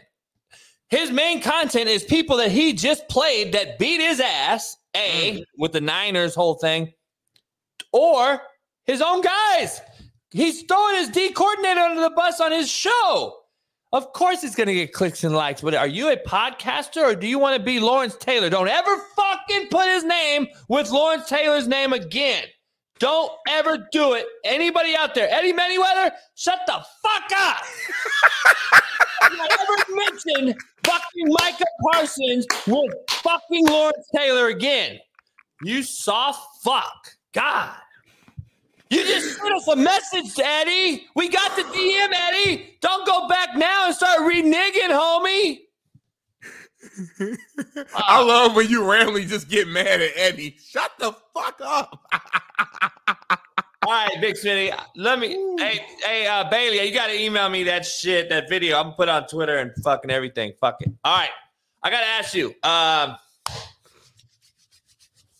don't know what I got to ask you. I was going to ask you something just now.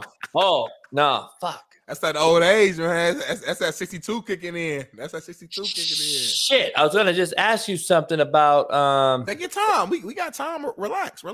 Nah, it was something I was going to fucking... I had a good question for you. God damn. Some more Cowboys. Some more Micah. This whole fucking Micah Parsons shit. Shit's crazy to me. I was going to ask you something about something. Damn. We gonna start doing a segment on the show called ASMR. I hate that. We didn't even do the daily rant. I had a rant. Do it right now. Do a daily rant right now. I'm gonna react and respond to it. We can go from there. Sending you super chat, y'all. If y'all like my voice, sending you super chat. If it's making you relax, calm, and cool, send in the money. We need $2,200 to get out the hole. You ever seen that shit though, JB? ASMR or some shit. They just talk real low and people like. It like relaxes them and shit like that. People really like that. I can't do it. Try to do it real quick. I can't do it. Try to do it real quick, Jamie, please. I can't. I do it like midstream. Please try to do it, Jamie, please. I do it one time, please. I can't do it. I can't do that talk unless it's like it's too soft. I gotta like explain to you like during an argument. I gotta do it. You know what I mean? Yeah, okay. It'll happen naturally. How would Jimmy Johnson have the biggest pep talk of the weekend? It's crazy. Like he's not even fucking playing. He's still. All right, I know what I was gonna ask you. There you go. See. Well, this still ain't what I was gonna ask you. Draymond Green came back. What? Draymond Green came back, and they got blown out. Shout out to my brother Toyo, man. Autonomous sensory meridian response, ASMR, man. See, so this is FA's brother, by the way. This is FA's older brother, Toyo. They super smart, all his whole family, doctors, engineers, computer scientists, business owners. They just fucking geniuses. They Nigerian? Nigerian, man. Scott Amakbor. Nigerian. They do Ponzi schemes. They do too many Ponzi schemes. They fuck me over every time. They do too many Ponzi schemes. I got to block both of them from the show. They do way too many Ponzi schemes. Nigerians started Ponzi scheming, and they got me one year to where I had to get 8 felony strike because they sent me a check that was stolen check. They sent it to me to buy a bunch of shit I was selling, and then I had to fight for my life to clear it. And I was like, dog, I sold something on eBay.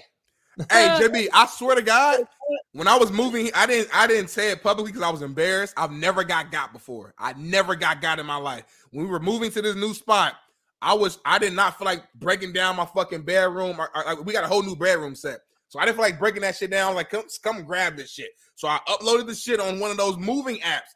And I swear to God, this African cat, he got me for like $300. Sent me a fake fucking check and everything. I swear to God, it's the first time I will never get got again. I was pissed off, bro. I'm still mad about it. I ain't gonna lie to you. Oh yeah. It specifically though, it's Nigerians. So it's not just any African, it's Nigerian specific. So FA and your boy, no yo, he it's got Toyo. Go. Stop playing, bro. It's Toyo. Look, he said, look. He said, JB ain't lying. I know I ain't lying. You got me, motherfucker. It was you. Hey, he said it was you that did it. Motherfucker. It was one. It was one of y'all. It was Toyo or FA. One of y'all got one me. One of y'all.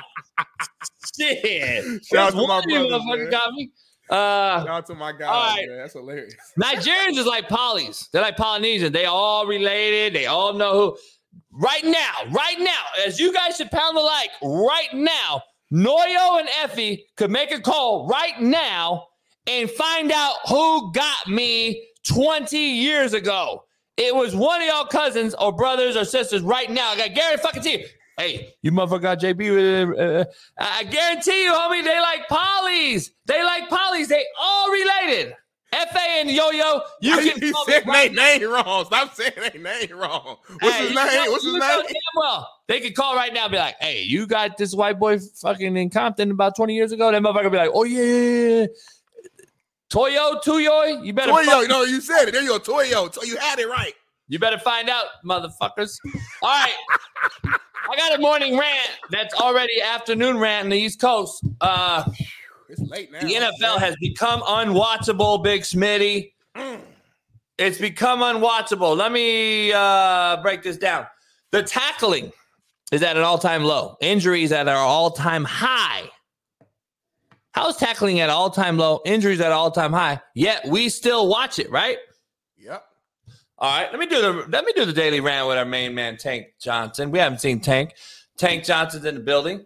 Clap it up. Clap it up.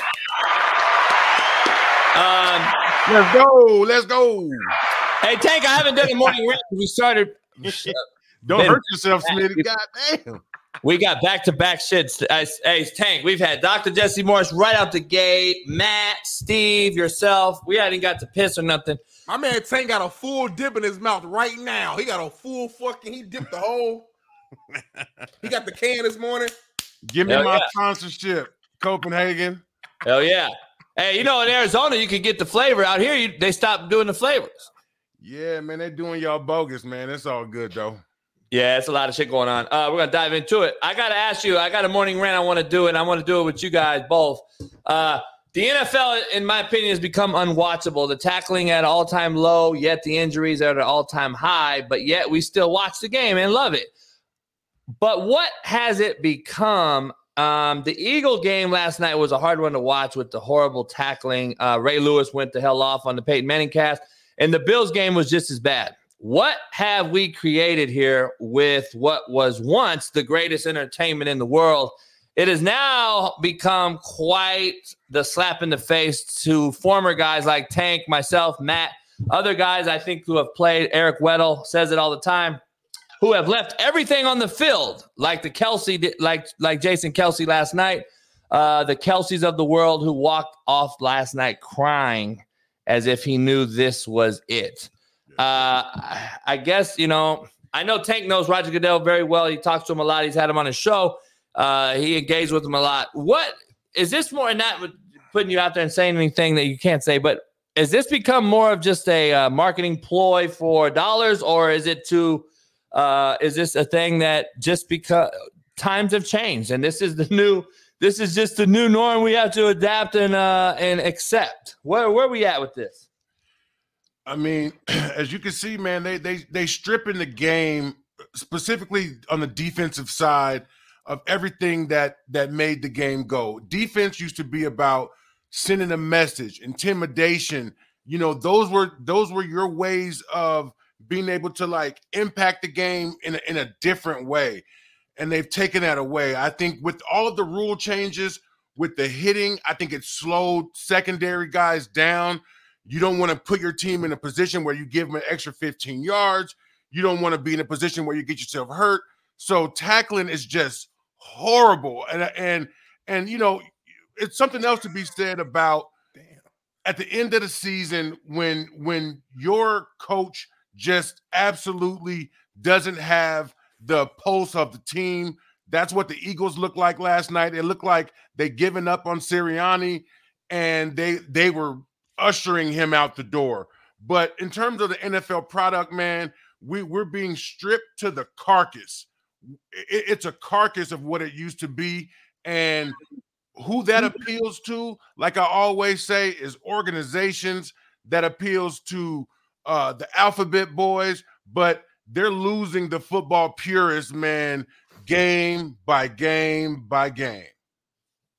Yeah, man. No, I mean, I agree. As you talk through these things you mentioned, and we were showing videos of all the things that are happening there in Philly specifically. But you mentioned to me off the record some things before, and it's like I'm seeing it now, like it's making more sense. It's like we're more corporate America than we are feeding into the fan bases who used to pay our salary. We're more corporate dependent on billionaires' dollars to fill seats and stands and shit like that. It's been trending that way for some years, we know, but now is it more prevalent or evident now in your opinion? Man. It's out there, man. I mean, I think like I said before, when they got hit with the $1 billion lawsuit, now they are taking away things in real time on the field, and that's just being shown every day, every game. And like, man, listen, those corporate sponsorships are gonna sustain you for a certain amount of time, but at the same time, man, we're losing the blue bloods of football, man. And it's sad to me, right? It's sad to me because I watched season tickets be handed down in Chicago for, you know, 2, 3, 4 generations or whatever. And it's just sad because, you know, those seats will now go to some corporate entity that doesn't give a shit about football or the Bears or anything like that. It's just, man, I mean, do we even got to talk about the Peacock NBC debacle? I mean, how you going to make me pay for one game and then pat yourself on the back? If that ain't the slap in the motherfucking face, you're going to say it's the largest streamed event. Well, people were panicking. They want to see their football. Yeah, here, take my $19, but that's blood money, because those same people are not going to want to come back to swipe that card again if they can figure out another way to bootleg this shit. So, Roger, while you're patting yourself on the back, I think you might be yourself in the ass, man, because that's a big deal, man. Yeah, a lot of people are disgruntled, especially when you pay for something like a streaming app, and then on top of it, they hit us over the head with commercials. So hold on, you monetizing on our monitor, you're like, hold up, you're doing us dirty twice. Right. You're getting us from the initial membership fee, then you're getting it from the commercials. Like, damn. And I can argue, Big Tank, this is the worst playoff run wild card weekend that I've been a part of in 47 years. I've never seen the playoff wild card matchups be this disinterested, I guess is the word I would like to say. The competition level has clearly hit rock bottom, in my opinion. I don't see the grit. The straight up, is it because the kids have already got the bag? to what we've talked about on this show before. Is it because of the rules allowing for defensive players not to really be ultra aggressive and hit you because they're worried about getting fined, ejected, etc.? Is it a combination of both? Is it injuries at an all-time high, yet tackling is at an all-time low? I'm trying to figure this out because every single game seems like it's the most inconsistent refereed game I've seen. And then on top of that, you got Diggs on the sideline drinking water out of the Steelers cooler, which is a clear bylaw. I read it this morning to make sure I wasn't talking out my ass. It was a taunting violation. It should have been a 15-yarder. They didn't call it. The Steelers only had one penalty. The Bills only had one penalty called on them for 9 yards. I've never seen it. And then you don't call two blatant PIs and a hit to the head on Matthew Stafford. If that was called on Patrick Mahomes, let's keep it 100. That shit is, he's getting ejected probably. I'm just, the inconsistency to me. I don't even care what team, I don't have a dog in the fight. I don't care about what team fan you are, whatever. The inconsistency of what we're doing is my problem, and that's where I think you're losing a lot of fan base. Yeah, but I wouldn't say it's like that bad. You know, I think right. I think that there's been some changing of the guard here. Obviously, there's been some more parity around the league. I was hyped to see Baker Mayfield get busy.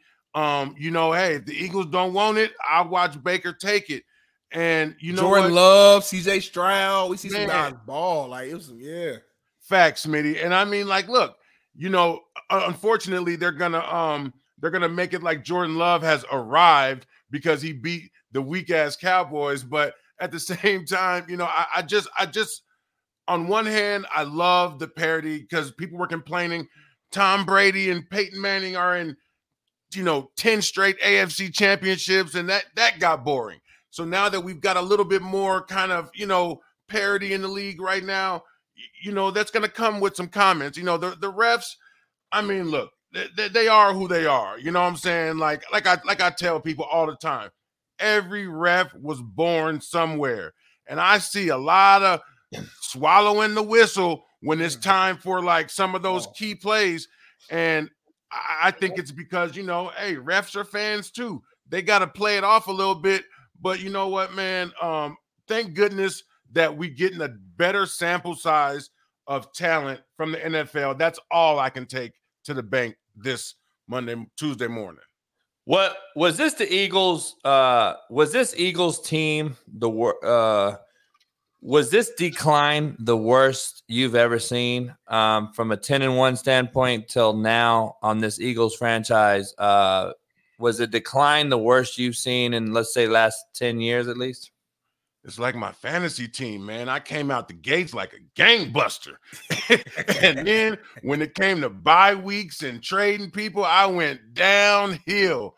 And you know what, man? Sometimes you're just sometimes you get lucky. When I played on the Bengals, we ended up having our six division games before it even hit November, and we were 6-0, right? And so we had won the division, and we backed into the playoffs because we were playing bad ball, attrition, obviously getting hurt and all that.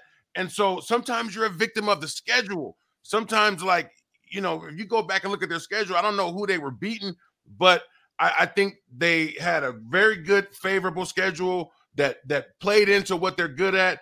And then down the hill, man, they couldn't stop the slip. You lose one game, that's a slip. 2 games, you're falling. 3 games, you're in and it's just they could not get their footing. And you know what? In a historic level, is it the biggest? Is it the longest? Is it the greatest? It was bad to see because I thought Jalen Hurts had took the next step.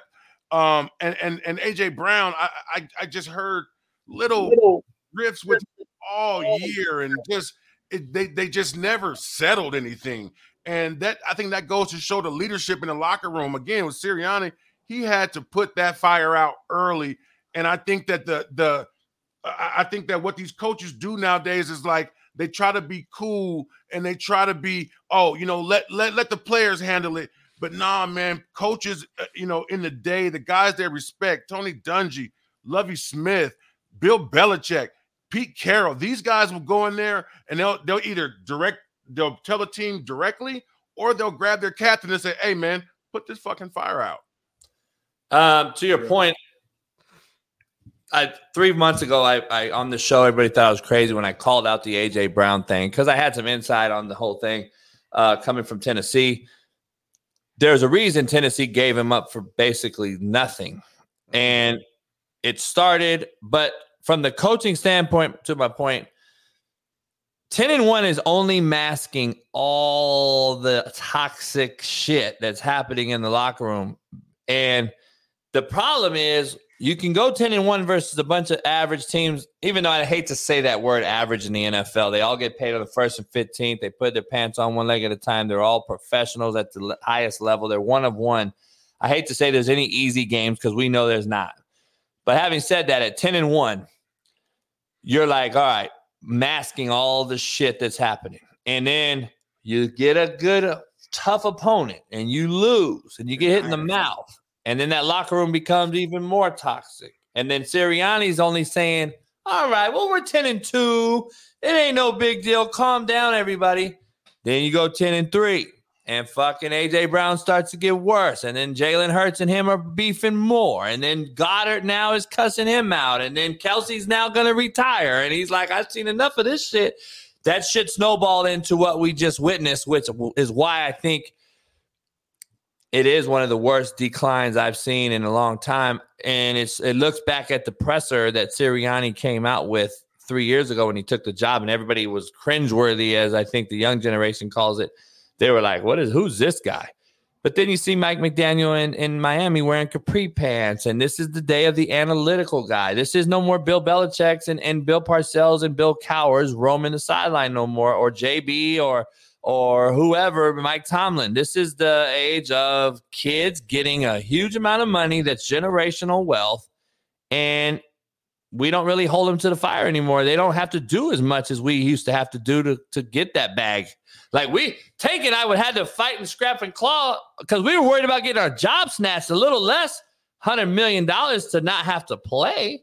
Like, I don't know. It's different. It's changed. And I don't know if I can coach. I don't know if it's fair to say, let's just fire Sirianni, because I don't know how you coach in this generation. I don't know how you coach in the league right now. I mean, go ahead, Smitty. Yeah, I was going to say, I mean, I hear you, but at the end of the day, you get paid a lot of money to figure that out, to answer that question. And if you're not answering that question as the head coach, a leader of my franchise, then we got to find another man, find someone else. So times have changed. We know that. We get it. You love it, hate it. You know, feel neutral about it. Regardless, times are changing. To Smitty's point, the great ones will adjust. To your point, Smitty, I want to ask Tank, like, to answer your question for me, like, can you do what Smitty just said? Can you figure it out as the head coach? I don't know if you can. Look at Mike Tomlin may step away. Belichick just did. Pete Carroll. I mean, we're losing legend. Nick Saban just said, fuck this. I ain't dealing with this shit no more. That's clearly what he did, and we know it on the inside. Harbaugh is figuring out. Kyle Shanahan, I think, is figuring out. Andy Reid got it figured out. I mean, you got cats there who are showing you proven examples that they're figuring out. DeMeco seemed to have it figured out early, you know? Yeah. So there's guys that's doing it. I just think that we're in the infancy stages of player empowerment, and I think coaches – specifically with the NFL. And I think, you know, traditional coaches and our football culture, that's like oil and water, right? Player empowerment and football. And so I think it's turning off a lot of the blue bloods and the staples, and the new guys coming in, McDaniels and all those guys, they're trying to like tinker with the formula to see what works and what's sustainable in the long run. And so I think you're going to find you're going to have some situations where it's going to go off the rails, and there's going to be times where you have that quality group of leadership on your team that knows how to balance that, like player empowerment, give a player an inch and hope he doesn't take 2 miles. And then, you know, when I was in the league, it was always about, hey, how is this young guy? If you come in late, what's this young guy going to think of professionalism? If you're cussing at the coach, what's this young guy? It was always about optics, about kind of the next guy. And now all that shit's gone. We've got young guys setting precedents. Like, me and Urlacher, we cringe every weekend when we see the big necklace and the dark glasses on the sideline. Like, listen, you only got about a few hours a week to be a company man. Like, we don't need the swag.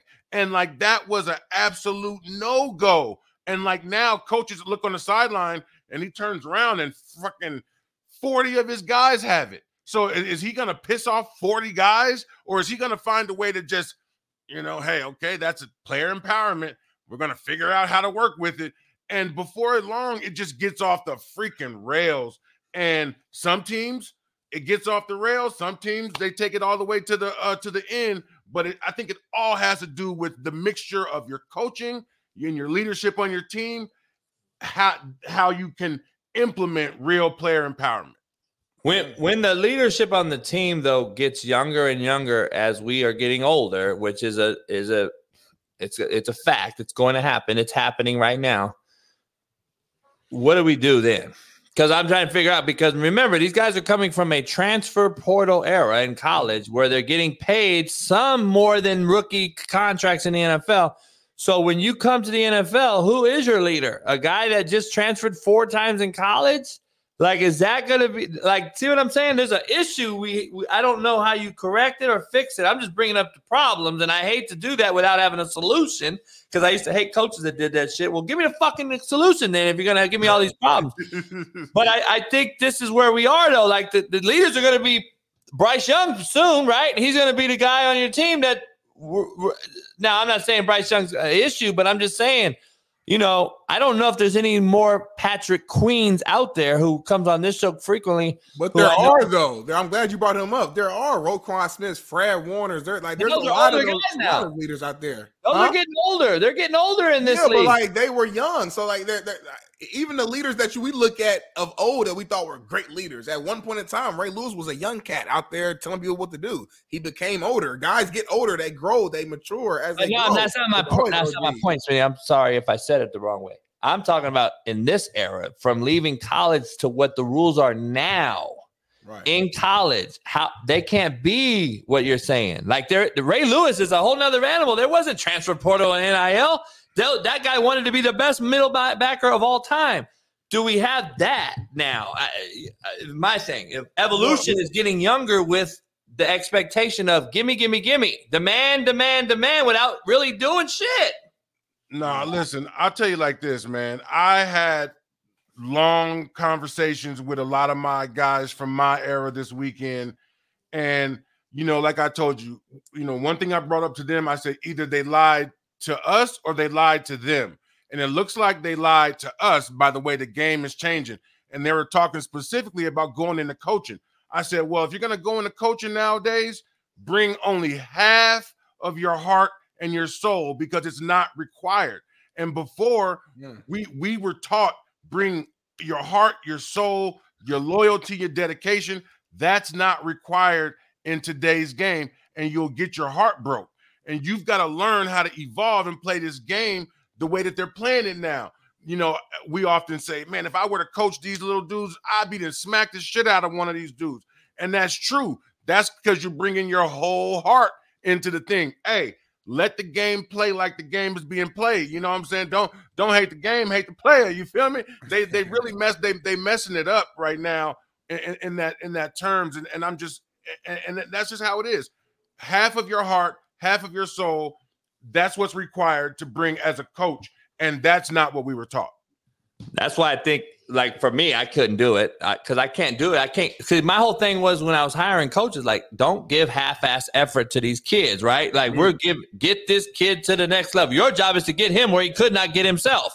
And that was the same thing for me to coaches. I'm going to get a coach a job. I'm especially a young inner city brother that I could get a job for. I got 13 guys coaching D1 right now. I'm like, shit, now? You're telling me I got to go in and half-ass it? Not half-ass it, but expectation-wise, it's got to be half-luster, because I can't really go in there like, hey, fuck you, coach. Like, nah, okay, son, it's okay. You know, I get it, too. It's fucked up, man. I just got to stay away from it for me, but. Nah, I mean, listen, obviously it's sad because, again, we grew up on a product that It made men. Listen, there was a lot of great men forged out of the old way, right?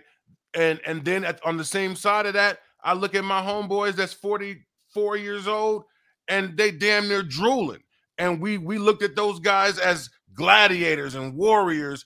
And now, shit, man, some of these guys aren't doing okay. And so on one hand, I can see the taking the unnecessary hits out of the game. But again, we've thrown a whole blanket over changing everything really, really fast.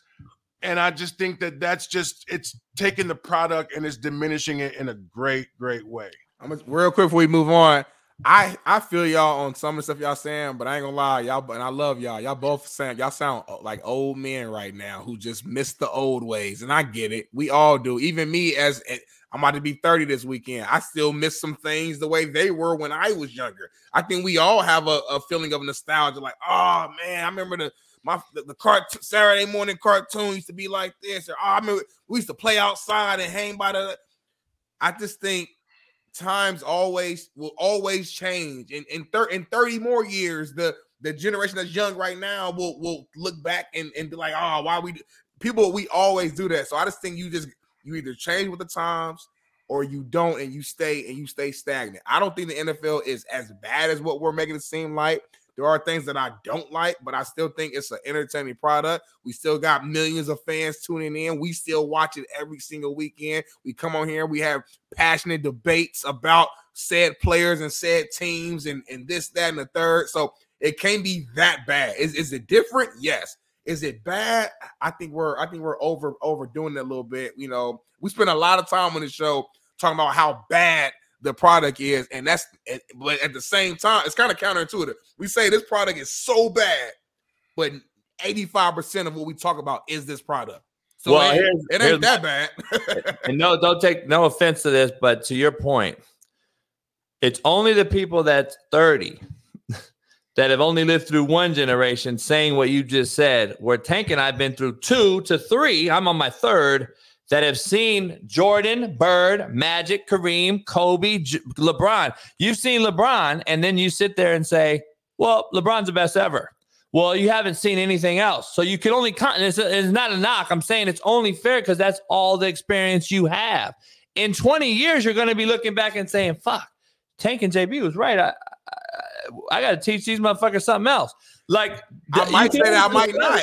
But you can only talk about what you experience, dog. But just because you older don't automatically mean that you're correct. Because if that's the case, okay, the oldest motherfucker in the world, so you didn't watch Bill Russell, you didn't watch Will Chamberlain, so how can you say Jordan's best? You can always go back and say that. Hold on, but Smitty, is hard work tried and true? Yeah, is it tried and true? Yeah, of course. Right, and some things never change, right? Hard work, you get the result you want, that never changed. So now if you're taking out hard work from the game, you sat here and said it's tried and true. What do we switch to? And that's an opinion though. I think these guys in the NFL are bust their ass to get there. I know cats who I played with and played against. I know that the stuff they did. You guys maybe felt like your journey was tougher, and maybe it was, I don't know.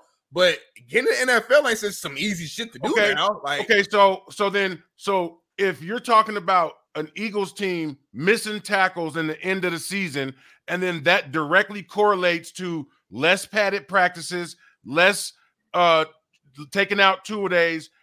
So we're showing the product.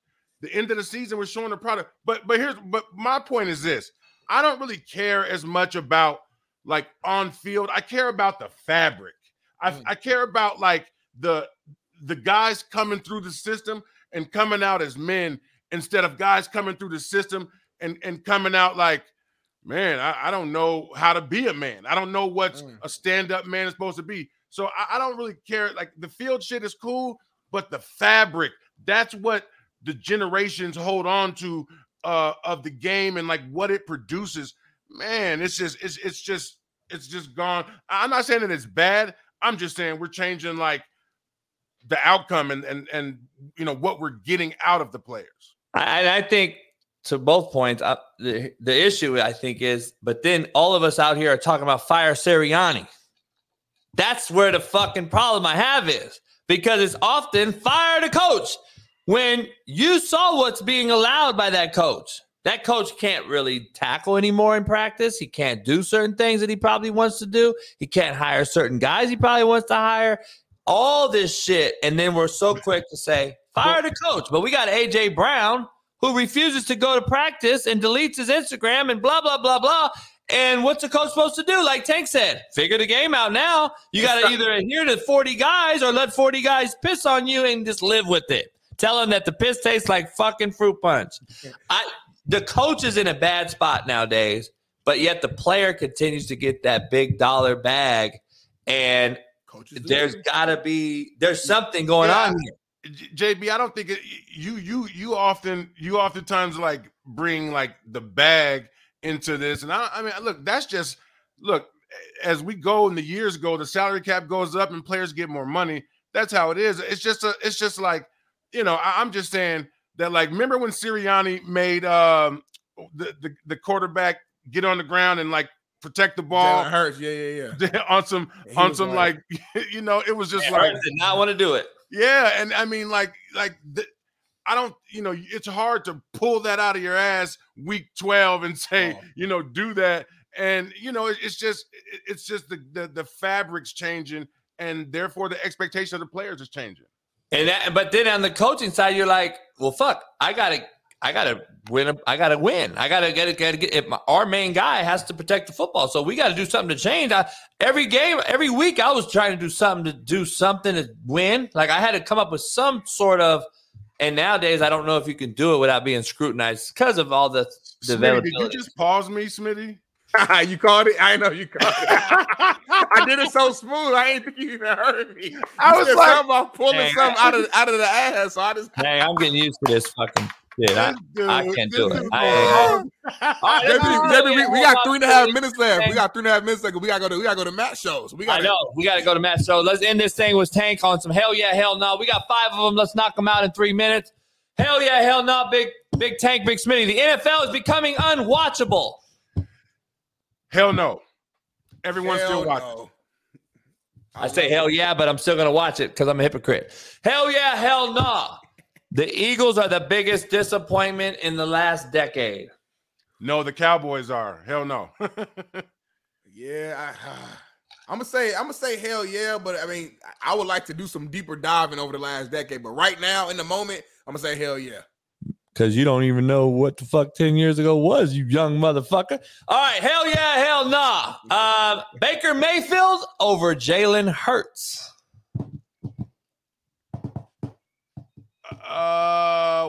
I'd say right now, hell yeah, because he's got confidence.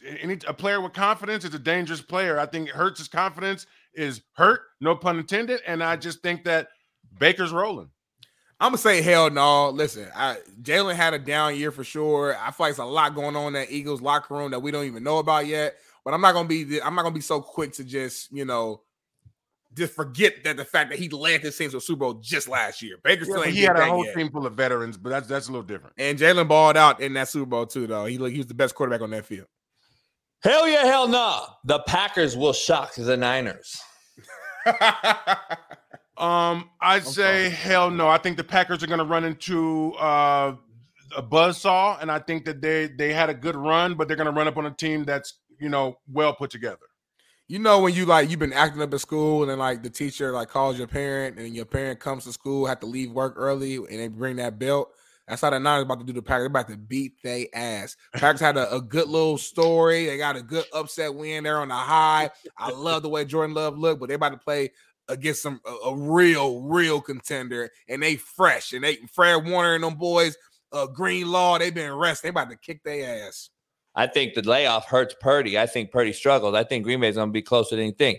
Hell yeah, hell nah. Nobody can predict this Super Bowl as far as the opponents go. I mean, I say, you know, there's only a few teams, so they're going to be able to guess it somehow. So I wouldn't bet shit on this one, man. I'm 0-6 right now. I don't know who the hell's going to be in it. Detroit, Bucks. We got all kind of crazy matchups. I don't know.